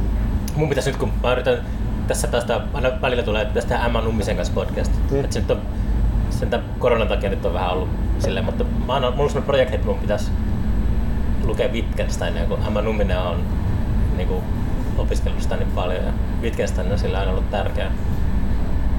Niin se on jotenkin ollut ikuisuusprojektina tässä. En ole vielä pystynyt oikein aloittamaan. Olen lukenut enemmänkin anekdootteja tai Wittgensteinin ympäriltä kaikkea. No. Sinapireseptejä. Se... Onko niillä kaikilla sinä? Kaikilla filosofilla sinapiresepti. Jaa. Onko se itse tehnyt sinä appia koskaan? Olen mä sitä varmaan joskus joulusinappia tehnyt ja sitten sille väkisin vienyt sitä jollekin tutuille lahjailla. Mietin, Se on, mä muistan, kun itse joskus sai lahjaksi niin oli aina sellainen niin kuin jääkaapissa silleen, että pitäisikö ottaa tuota Turun sinappia vai sitten tuota niin kuin hippisinappia. Oliko se sip, hip, sippihina, hippi, Sippihinappia sitä sitten. sippihinappi, hyvä. Niin. Mietin kerran tätä Fernetin sinappia annan se Roipalle joululahjaksi. Mä en sitten maistanut sitä. niin. Annoin vaan. Mutta oli ollut kyllä tosi hyvä. Missä se oli, minkä päälle se oli pistänyt sitä? En, sitä mietiä. Varmaan joulukinku kuvittelisi. Niin. Joo, se, se, on, se on semmoinen niinku, sama kuin kotiviini. Että ei se niinku, kyllä se ehkä joskus sitten natsaa, mutta aina kaikki mitä mä oon maistanut, niin maistuu niinku aika kauhealta. Joo. Mielestäni kaikessa kotitekoisessa on semmoinen, että se ne asetukset on aina pikkusen eri. Ja aika harva ruoka tai juoma vaatii semmoista Ei sun mikki se jotain nyt pois perhana. Harva ruoka tai juoma, jotkut tietenkin vaatii semmoista tosi tarkkaa hifistelyä. Mhm. Niistä kun kaupasta ostaa jotakin kastiketta, niin se on aina sama tehtaalta tullut asennukset. Mutta sitten kun se joku itse tehnyt, niin se on, kaikki on pikkusen eri tavalla balanssi. Suu ei tajua, että mitä tapahtuu. Niin. Suu, suu odottaa, suu odottaa niinku sinappia. Ja sit se suu on sokissa, kun se ei ole sitä tehdas, tehdasasetukset on niinku Ah. kaukana siitä. Vaikka kun minä asuin Unkarissa, niin sitten ostin hapankaalia. Se oli joka mummolla ja torilla ja kaupassa vähän eri hapankaalia. Mm. Se oli mahtavaa, se oli aina pikkusen erilaista. Mikä ei ollut niinku tavallaan parasta, kaikki oli hyvä. Asuuko se Budapestissa? Säkädissä, Etelä-Unkarissa. Sitten niin kuin Suomessa kuvastaa hapankaalia, se on melkein aina sitä rasilaisen. Sinänsä hyvä hapankaalia, mutta se maistuu aina samalta. Niin, Mm. et se, Mä syön hapankaalia niin harvoin, että se samalta maistuminen on ihan tervetullutta. Niin. Ja... En tiedä, kun Suomi niin pieni ja toisaalta iso maa, että kaikki vaan maistuu niin samalta. Mm. Puhuttiinko me siinä meidän ekassa podcastissa siitä? Tekee semmoinen, että mä kysyin, joskus tuli semmoinen kysymys, mitä kysyin useammalta vieraalta, että onko, ollut semmoinen ihminen, että onko se niinku ollut seikkailuhalunen makujen kanssa? Vittu, puhuttiinko me tästä? Muistatko sä vastata? Vaikea sanoa. Me, kun me joskus puhuttiin, että pitää tehdä toinen jakso, niin me, että me kuuntele sitten Niin. etukäteen se eka jakso, että voidaan välttää ne samat aiheet. Mä muistan sen, että me etittiin sun matkalaukusta jotakin kroatialaista viinapullaa. Slovakialaiset. Ai, niin oli just tullut sieltä Slovakia Unkarin mies. Okei. Ah. Mutta... Niin. Että onko ollut seikkailuhalunen Niin kuin sille, että onko sä tykännyt tunkea sun suuhun niin kuin, sille rohkeasti kaikenlaisia niin kuin, tota, erilaisia eläimiä tai... Kyllä. Teininä en, me oli tosi nirso. Mutta sitten jotenkin kun täysikäisy, täysikäistyttyä, niin aloin kokeilemaan niitä kaikkia Niin. kesäkurpitsoja, papuja ja piimää, jota oli pitänyt niinku ällät... Piimää? Joo. Se piima oli yksi viimeisimpiä. Ja muistan, se oli tosi ällöttävä juttu. Niin. Oli kerran niinku lisääntykönä käymässä. Siellä oli uusi naisystävä ja ja me, niinku tämmönen ajatusketju tuli, että on ollut kyllä hienoa tämä aikuissikä. Kun huomannut, että kaikki ne maut, joita la, alaikäisenä piti ällöttävinä, onkin paljastunut vaan niinku vahvoiksi ja mielenkiintoisiksi mauiksi. niin. Ja kaikki, Viasitko sä niinku sipulia lapsena? ei mie varmaan sipulia, mutta monia muita. Sitten mie, että olisiko vielä jotakin makuja, joista en tykkää. Mitä tuo kuuluttaa? Sori. Myös saattaa. Mä pelkät tätä podcastin päättyy siihen, että ei saatana, on tuo helvetin kiire. Kamat on tuolla toisessa päässä jun- junaami. Jotain, jotainkin se kuuluu. Ei se, mä katsoin, että ei se pitäisi olla vielä. Tässä mennään vielä puolitoista tuntia, tota, Joo, joo. Seinäjoelta mennään tunti vielä. Niin mitä se oli sanomassa? Niin, niin sitten mie jotenkin tajusin, että piima on vielä semmoinen, mitä minä kokeilin. Ja sitten mie nuorena innoisin, että olisiko sekin ihana. Mm. Sitten mie tajusin, että me täällä isääntykönä ja isä on naisystävä tykkää piimästä. Että silloin varmaan sitä, että me voi maistaa sitä ja Mm. heittää lavuaari, jos ei maista. Sitten mie muistin, kun menin jääkaapelle ja laitoin kupillisen piimää ja maistoin sitä. Ai saakeli, se oli hyvä. Mm. Se saa. Juoksa piimää niin nykyään? Joo. Kyllä mulla tulee ostettua. Se on mahtavaa. Seuraavana Seinäjoki. Tästä on tunti vielä ehkä. Eikö me oltu justiin sen jo? Seinäjoki. Eikä. Jaa. Ei oltu, kohta. Seinäjoki. Tätä tarkistaa taas toi Otis. Tässä kuulutte sitä, että nuo vaihdot menee osa busseille. Ai tässä kuulutti, että meidän pitää. Seinäjoelta Tampereelle mennään bussilla ja sitten... No joo. Ootas mä katson tuon vai on. Mikä on someet sillä aikaa? Öö, 16.10 lähtee Tampereelta. Joo, tässä on tässä reilu tunti aikaa. Reilu tunti. Ei parane Helsingin päätyä kyllä. Vähee. Oletteko ollut koska provinssirokissa soittamassa? Ei olla. Vain tankomarkkinoilla. Ei olla tangomarkkina. Tankomarkkinoilla. Tankamarkkina. Että tankomarkkinoilla. Eikö se olisi vähän niinku... Te ette ole halunnut ikinä Oo, mies sinne tarjonnut ihan hullu. niin jota... So- Mies siitä kiinni on. Mä ajattelin, että sillähän se raha pyörii. Kyllä, me joka, kyllä meidän rahat käy hakemaan, vaikka ei, ei, ei mulla katuuskottuvuus kiinnosta. Niin. Kaksi kolmekymppisenä se kiinnosti, mutta kyllä se neljäkymppiä lähestyy, niin rahaa kiinnostaa. Niin. Raha kiinnostaa. Joo, mutta ei se nyt niin paljon kiinnosta, että alkaa sitäkin Se on, kyllä se kiinnostaa, mutta ei, ei- sitä ei tee niinku mitään myönnytyksiä sen suhteen, vaan tarjoaa sitä omaa juttua joka paikka ja katsoo lähteekö ne. Tiedätkö? En enää väitteet, että väärä raha on Suomen kapitalistisen yhtiö. Pitääkö ne paikkaansa? No. Aika julma väite. Onko sulla perusteluja? vai- En mä, mä kuulin tämmöisen. Mistä? En mä halua sanoa sitä. Mä sanon sulle sen nauhoituksen jälkeen. Onpa, no... Minä on kyllä tosi yllättynyt tuosta väitteestä. Mut, Onko se törkeä väite? no, ei se nyt ole törkeä väite. En minä niinkään sanoisi. Mutta kyllä minä uskon, että löytyy paljon kapitalistisempia bändejä ja artisteja Suomesta kuitenkin. Hmm. Ja varsinkin, jos me vaikka oltaisikin Niin ei siinä mitään väärää ole mun mielestä. En mä, en mä No. syytä mistä. Kyllä se minusta on väärää. Mutta voihan se olla, vaikka itse ei halua semmoista, niin voihan se olla niin tavallaan itsensä tajuamatta. Tai ainakin niin onnistuneimmin kapitalistisia bändejä löytyy hirvittävät määrät Suomesta. Niin. Että jos kapi, tietyn niin markkinaehtoisuuden onnistumisella sa- mitataan, niin väärät rahat on hyvin epäonnistunut siinä. Onko? No on. Mm. Kyllähän ihmisillä on lukaalit ostettuja koko Niin, siinä naisilla. Niin. Kyllä me nyt yrittää rahat irti saada aina mistä mäkestä lähteä. Mutta Onko se sitten kapitalistista? no en mietiä, se olisi se on vähän epämääräinen käsite se kapitalismi. Nimenkin on vähän ymmärtänyt. Äh,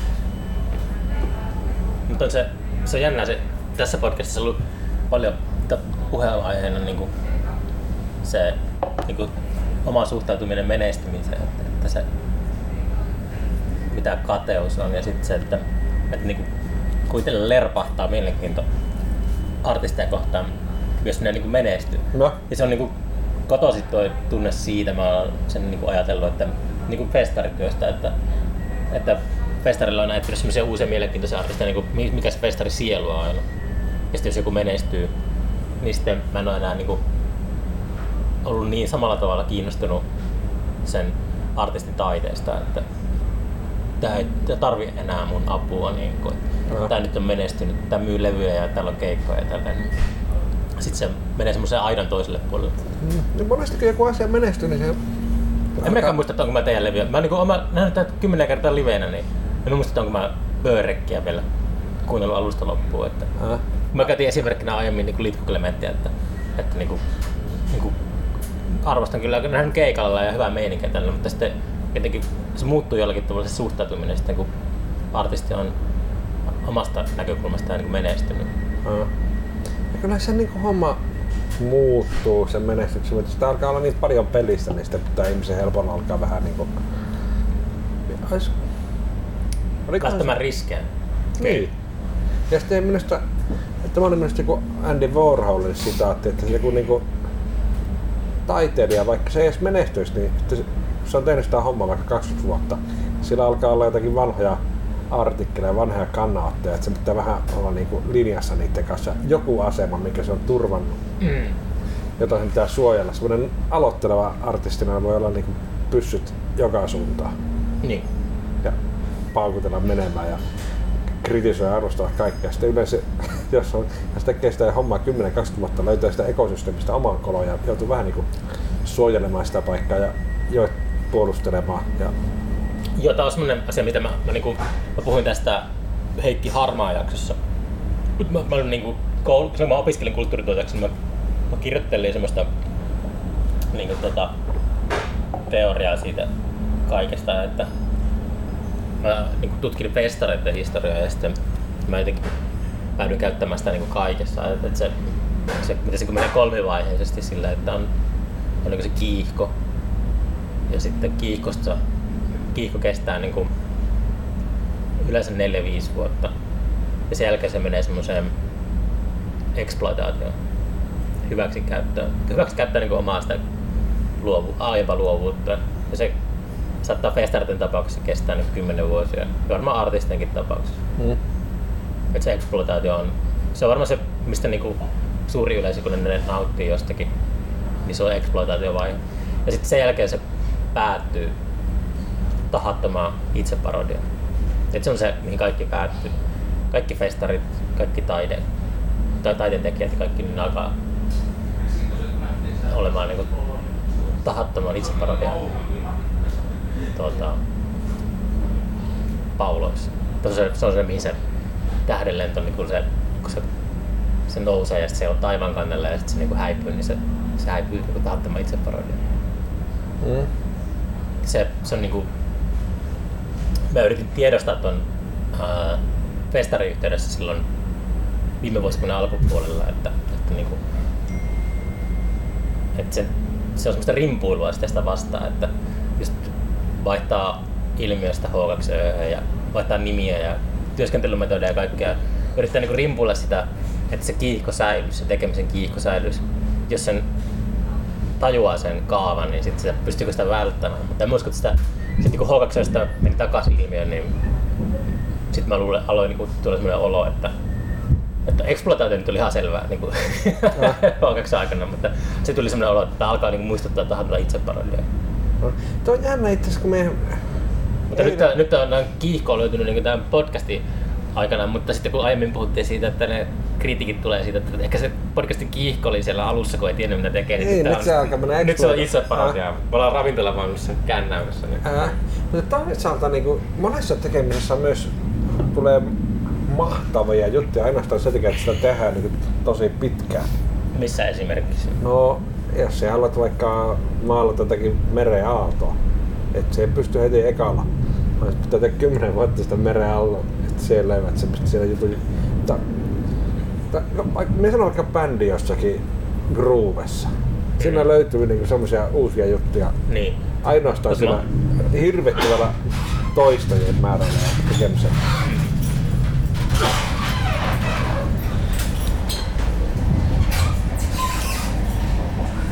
Konduktori heittämät junasta kohta.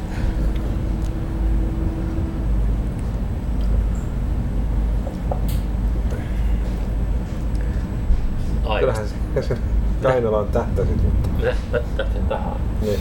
Mä en, mä, en, en mä huomannut sitä, mä yritin aivasta poispäin sinusta.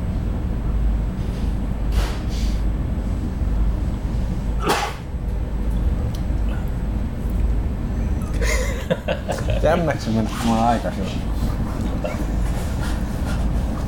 Joo. Mulla, joskus kun kävelee iltaisin tota, korvakuulokkeet päässä kuuntelee jotain musaa tai jotain, niin pimeässä, niin sitten saattaa sylykästi silleen ajattelematta, niin sitten ei huomaa, että se niin lenkkeilee vieressä. Se on aika silleen, kun ei kuule niin mitään. Niin Ton takia mie en tykkää mennä. Niinku, sä oot se tyyppi, kenen päälle silleen, että niin.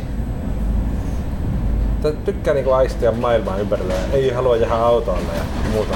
niin, se on totta. To- to- Toisaalta tykkää niinku kuunnella juttuja ja se olisi mahtava paikka, mutta jotenkin me on...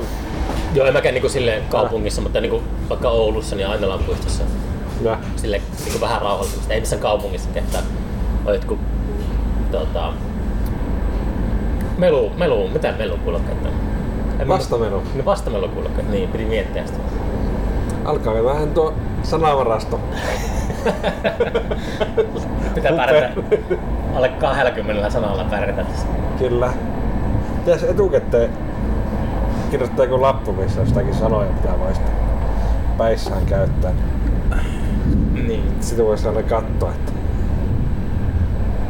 Joo, se on nyt tota, Eikö se muuten sanonut, että se Tuomano podcastia teistä ihmiset kun väistyy, sanavarasto kapenee. no ei se nyt mikään niinku viisaus ole, tämä on sitten ihan selkeää. Matkaa. Tää on se yllättävä. Tavallaan sitä kuvittelee, Sehän, että sehän, sitä se on, että niinku, mielikuvitus kasvaisi ja alkaisi ajatus lentämään, mutta ei se niin meneekin. Ei vielä liian usein tehdä känni, kännijaksoja. Se on. Se oma taito sitten, no ehkä sinnekin tulee silleen, että osaa niinku pyörittää sitä showta. Että varmaan kuulutus journey.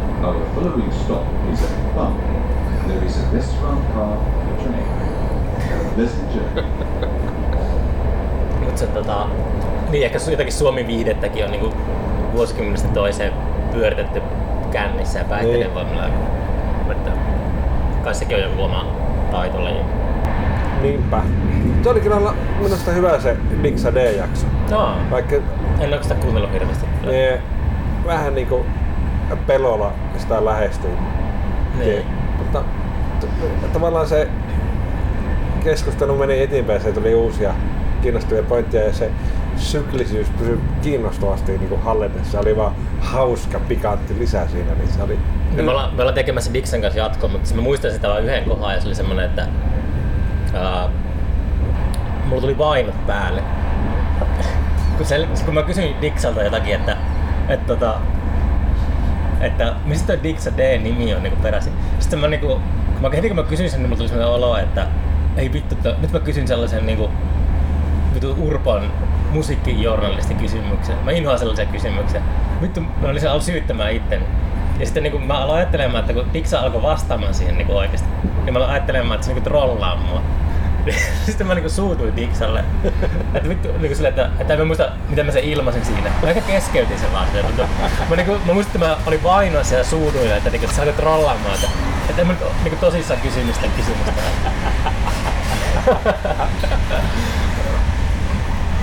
Joo, eikä sille tuu joku vähän järkevämpi jatko, jatko osa tässä myöhemmin tänä vuonna. Mun pitää pitää huoli tuosta vaihdosta. Sinä, Niin. sinä olet turvassa, kun sinä menet suoraan Helsinkiin. Kyllä. Mun pitää lähteä eri suuntaan. Huh. Huh.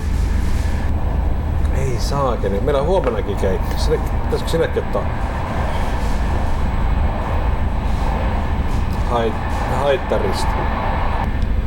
No, No, se on sen ajan ongelma. niin.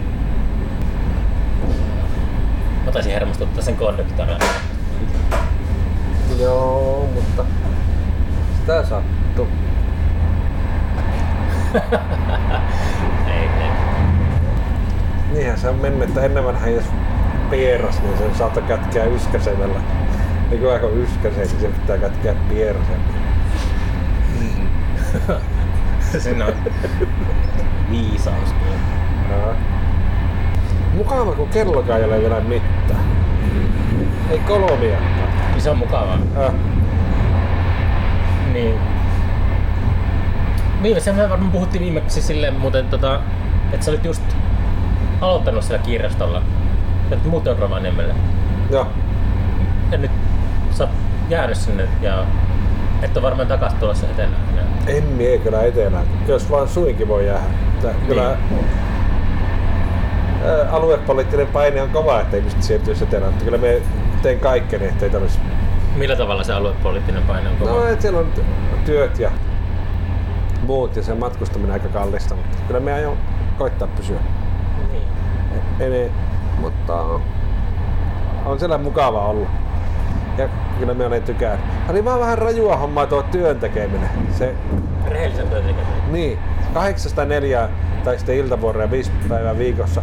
Plus sitten epärehelliset työt, jotka kävi niinku viikonloput keikoilla, niin niin. kyllä se sitten pitemmän, kun kaikki aina kun kyselet, että joo, teillä on vissiin nyt keikkoja vähempi vähän rahan kanssa, kun sulla on työt alkanut. Sitten mutta no ei meillä ole itse asiassa vähempi, että Mm. Meillä on ihan yhtä lailla ja uutta levyä tulossa ja paljon keikkaa.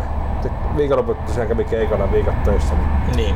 alussa se tuntui, että ne on niin, niin erilaista hommaa, että ne toisissa työssä niin kuin akut latautuu toisesta, mutta kyllä sitä alkoi huomaamaan jossakin puolen vuoden kohdalla, että tässä nämä akut ei lataudu kyllä oikein. Miten sun niinku arki sujuu siellä? että Mitä sä teit niinku vaikka eilen?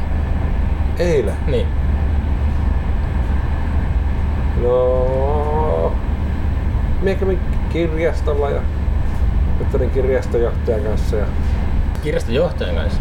ei musiikkikirjastojohtajan kanssa. Ja sitten eilen mulla tuli noita teepaitoja, niin niitä me rullailin ja pakkaan. Se vähän vaihtelee vuoden ajoittain. Mie nyt lop, loppukesä meni niin ja alkusyksy sieni- ja marjahommissa, mikä on mukava. Mutta nyt on tuo marraskuu on kaikkein niinku vistointa aikaa Rovaniemellä, kun se on semmoista, mikä on Etelä-Suomessa koko talven Mm. mustaa ja märkää ja kylmää. Niin. Joka päivä eri sää ja Niin. vaakatasassa tulee vettä. Niin nyt tulee aika paljon oltua sisään. On se aika ekstriimiä käydä ulkona. Minkälainen kämppä sulla on? Kolomia. Oho. Wow. Se on kyllä mukava. Oletko ihan keskustassa vai? No aika lähellä keskusta.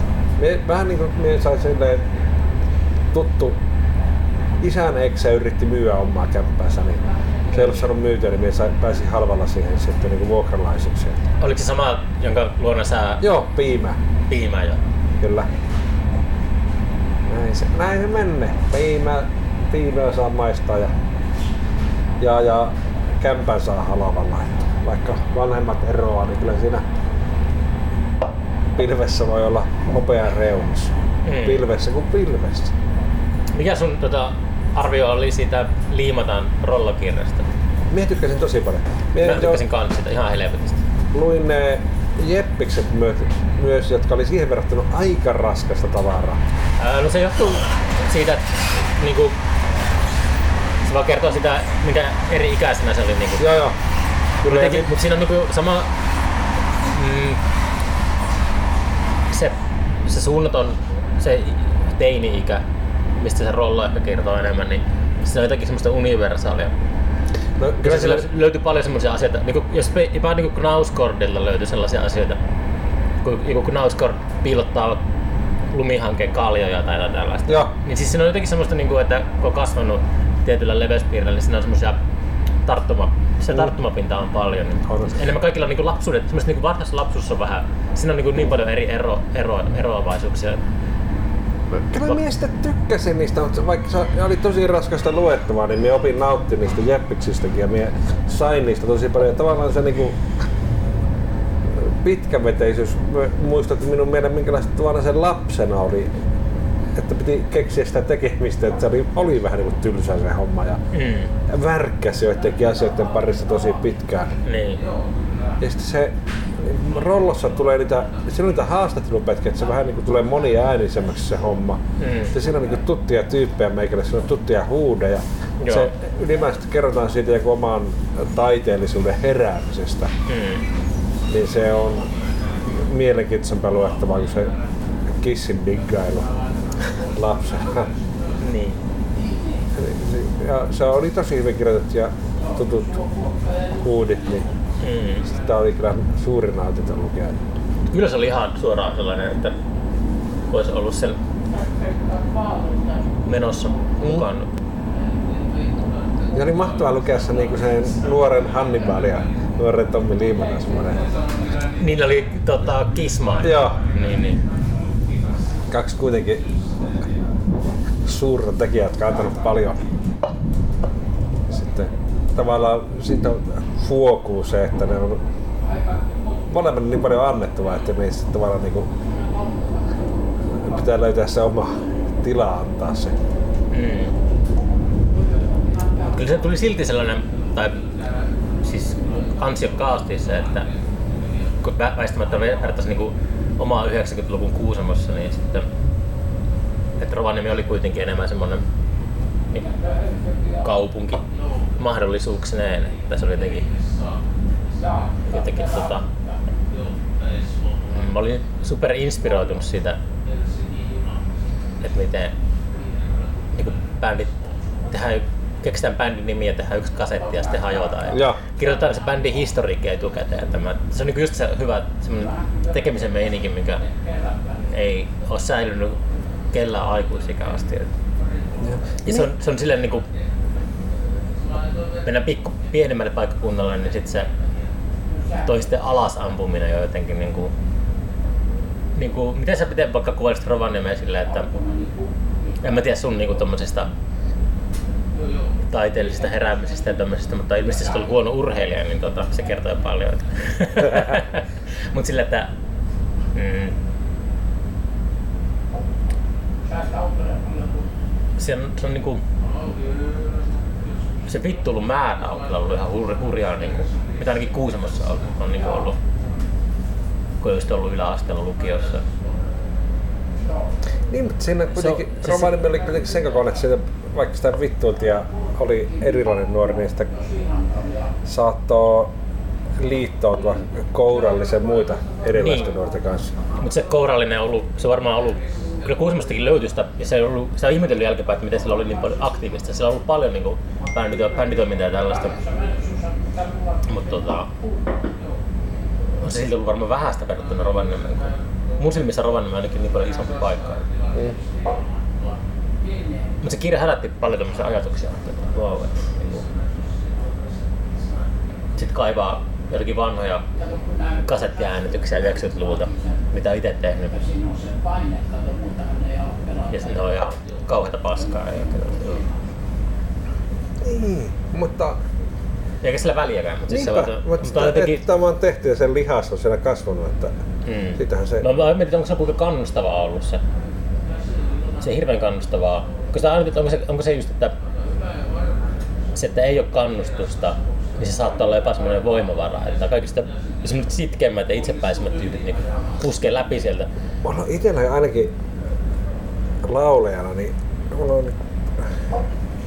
jotenkin kaivautunut sydämen muutama semmoinen kerta, kun on niinku kannustettu ja kehuttu. Että Niin. miten tarvii edes hirveästi olla, Mm. mutta ne, ne on kuitenkin tosi merkittäviä. Ei tarvi olla semmoista koko ajan niinku kannustettu ja kehutaan koko ajan. Voi olla, että paljon vittuillaan, mutta että silloin tällöin tulee jotakin merkitseviä. Kuka sulle eka, kuka, eka kerran, kuka eka kerran kannusti sua? Öö, ystäväni Sami Vallon äiti, Lea Hiltunen, oltiin menossa puistobilueessa katsoa Santanaa. No, San- vuonna tuo oli? En minä muista. Ka- 2016. Ei ollut 2018. Ei, kun, kyllä se oli Ysärin puolella. Mutta me oltiin kovia niinku Santanan dikkareita. Mie Vallon Samia Alatalo Antti. Sitten me oltiin siellä auton takapenkillä ja Val- Samin vanhemmat ajoivat sitä autoa. Niin siellä aloittiin paddingia mukana, niin se Mm. Sami äiti sanoi, että kyllä meidän Jaakko laulaa hyvin. Ja se jotenkin... Kyllä vanhemmat oli varmasti kehun ja sisarukset, mutta sitten kun kuuluu perheen ulkopuolelta kehun, niin se on... Mm. Lauloiko se ihan niin lapsena niitä? En mie. Me joskus niin lukio-aikaisena aloin diggailemaan musiikista ja Niin. laulujen mukana, mutta kyllä minä muistan, että se, se tuntui jotenkin hirveän kivalta, että perheen ulkopuolinen tyyppi kehu. Että se, siinä tuli hirveän potku siihen hommaan. Sekin on kaikkea semmosia, että just on ollut tietyssä iässä, kun lama on iskenyt tai jotain, Mm. niin sitäkin on varmasti vaikutusta siihen ympäristöön, jota ei ehkä niin tajuakaan. Et just sillä pitäisi, ehkä jos tulee, Moni on varmaan sanonut aika kova opetuksen sinne, että ei kannata niinku laittaa niin tässä on satsata ja... niin semmoisen turhan Niin, päiväisen, että, että lama synnyttää sitä semmoista, kun eletään kurjuudessa, niin sit sieltä tulee niinku sellaista jotenkin rikasta meininkiä, mutta mitä se konkreettisesti voi olla, niin ei sit just, ei hirveästi satsata mihinkään semmoiseen hömpötykseen. Pistää yhteiskunnan perusinfrastruktuuri pystyyn ja huoletaan sitä ja kaikki muu on niinku joutenpäivästä. Ravintolavaunu, ravintolavaunu kuittaa. Niin meidät ei enää, ei enää pysty tota toista ottamaan. Illakeikka kuitenkin. Kyllä. Voi mennä vähän liian, myös ajatella kuulijoita, että voi mennä liian sykliseksi tämä homma. Porukka ajattelee, että nämä on kuultu silloin edellisellä kerralla. Ajatteleeko enemmän kuulijoita vai sun bändikavereita? Ei kuulijoita, vaan kuitenkin kaikki on syklistä ja kaikki toistuu. Niin. Sä samat biisit keikasta toiseen. Niinpä, siinä ne hioutuu. Jos on aina vaan uusia biisejä, niin se bändikin on arista. Semmonen biisi, mikä on soitettu tuhat kertaa, niin siinä aletaan jo pikkuhiljaa päästä siihen asian ytimen äärelle. On mikä se biisi? No vaikka mikä. Niin. Tota, Mutta se on elämä on justiin semmoista tasapainoilua sen uutuuden ja epävarmuuden ja semmoisen varmuuden ja tylsän rutiinoitumisen mm, nelikentän trapetsin nauhojen välillä. mm. Joo. Tulipahan tehtyä podcasti ravintolavaunussa. Jos se muuta, niin ehkä voidaan tota, väittää, että ensimmäinen podcast, mikä on äänitetty ravintolavaunussa. Kyllä, kyllä sitä voi väittää.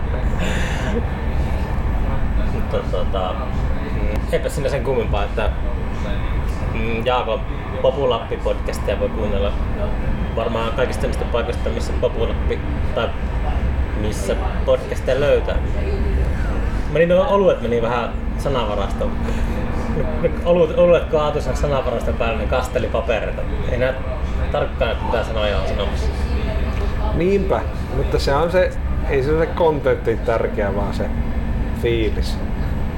Niin, tota, öö, joo, kiitos tästä. Me ollaan kohta lähestymme Tamperetta, niin meidän täytyy siirtyä tuonne meidän oikealle paikalle, ettei tule semmoista panikinomaista. Sulla on muuten kamat väärillä paikoilla. No, kun Eli- kaikki kamat on siellä kuin. Niin, niin. En mä käynytkään mun oikealla paikalla. Niinpä, ei me alettu siirtyä minnekään oikealle paikoille. No mut sinne missä meidän kamat on. Niin. No niin, hyvä, mutta... No niin, heippa, moi.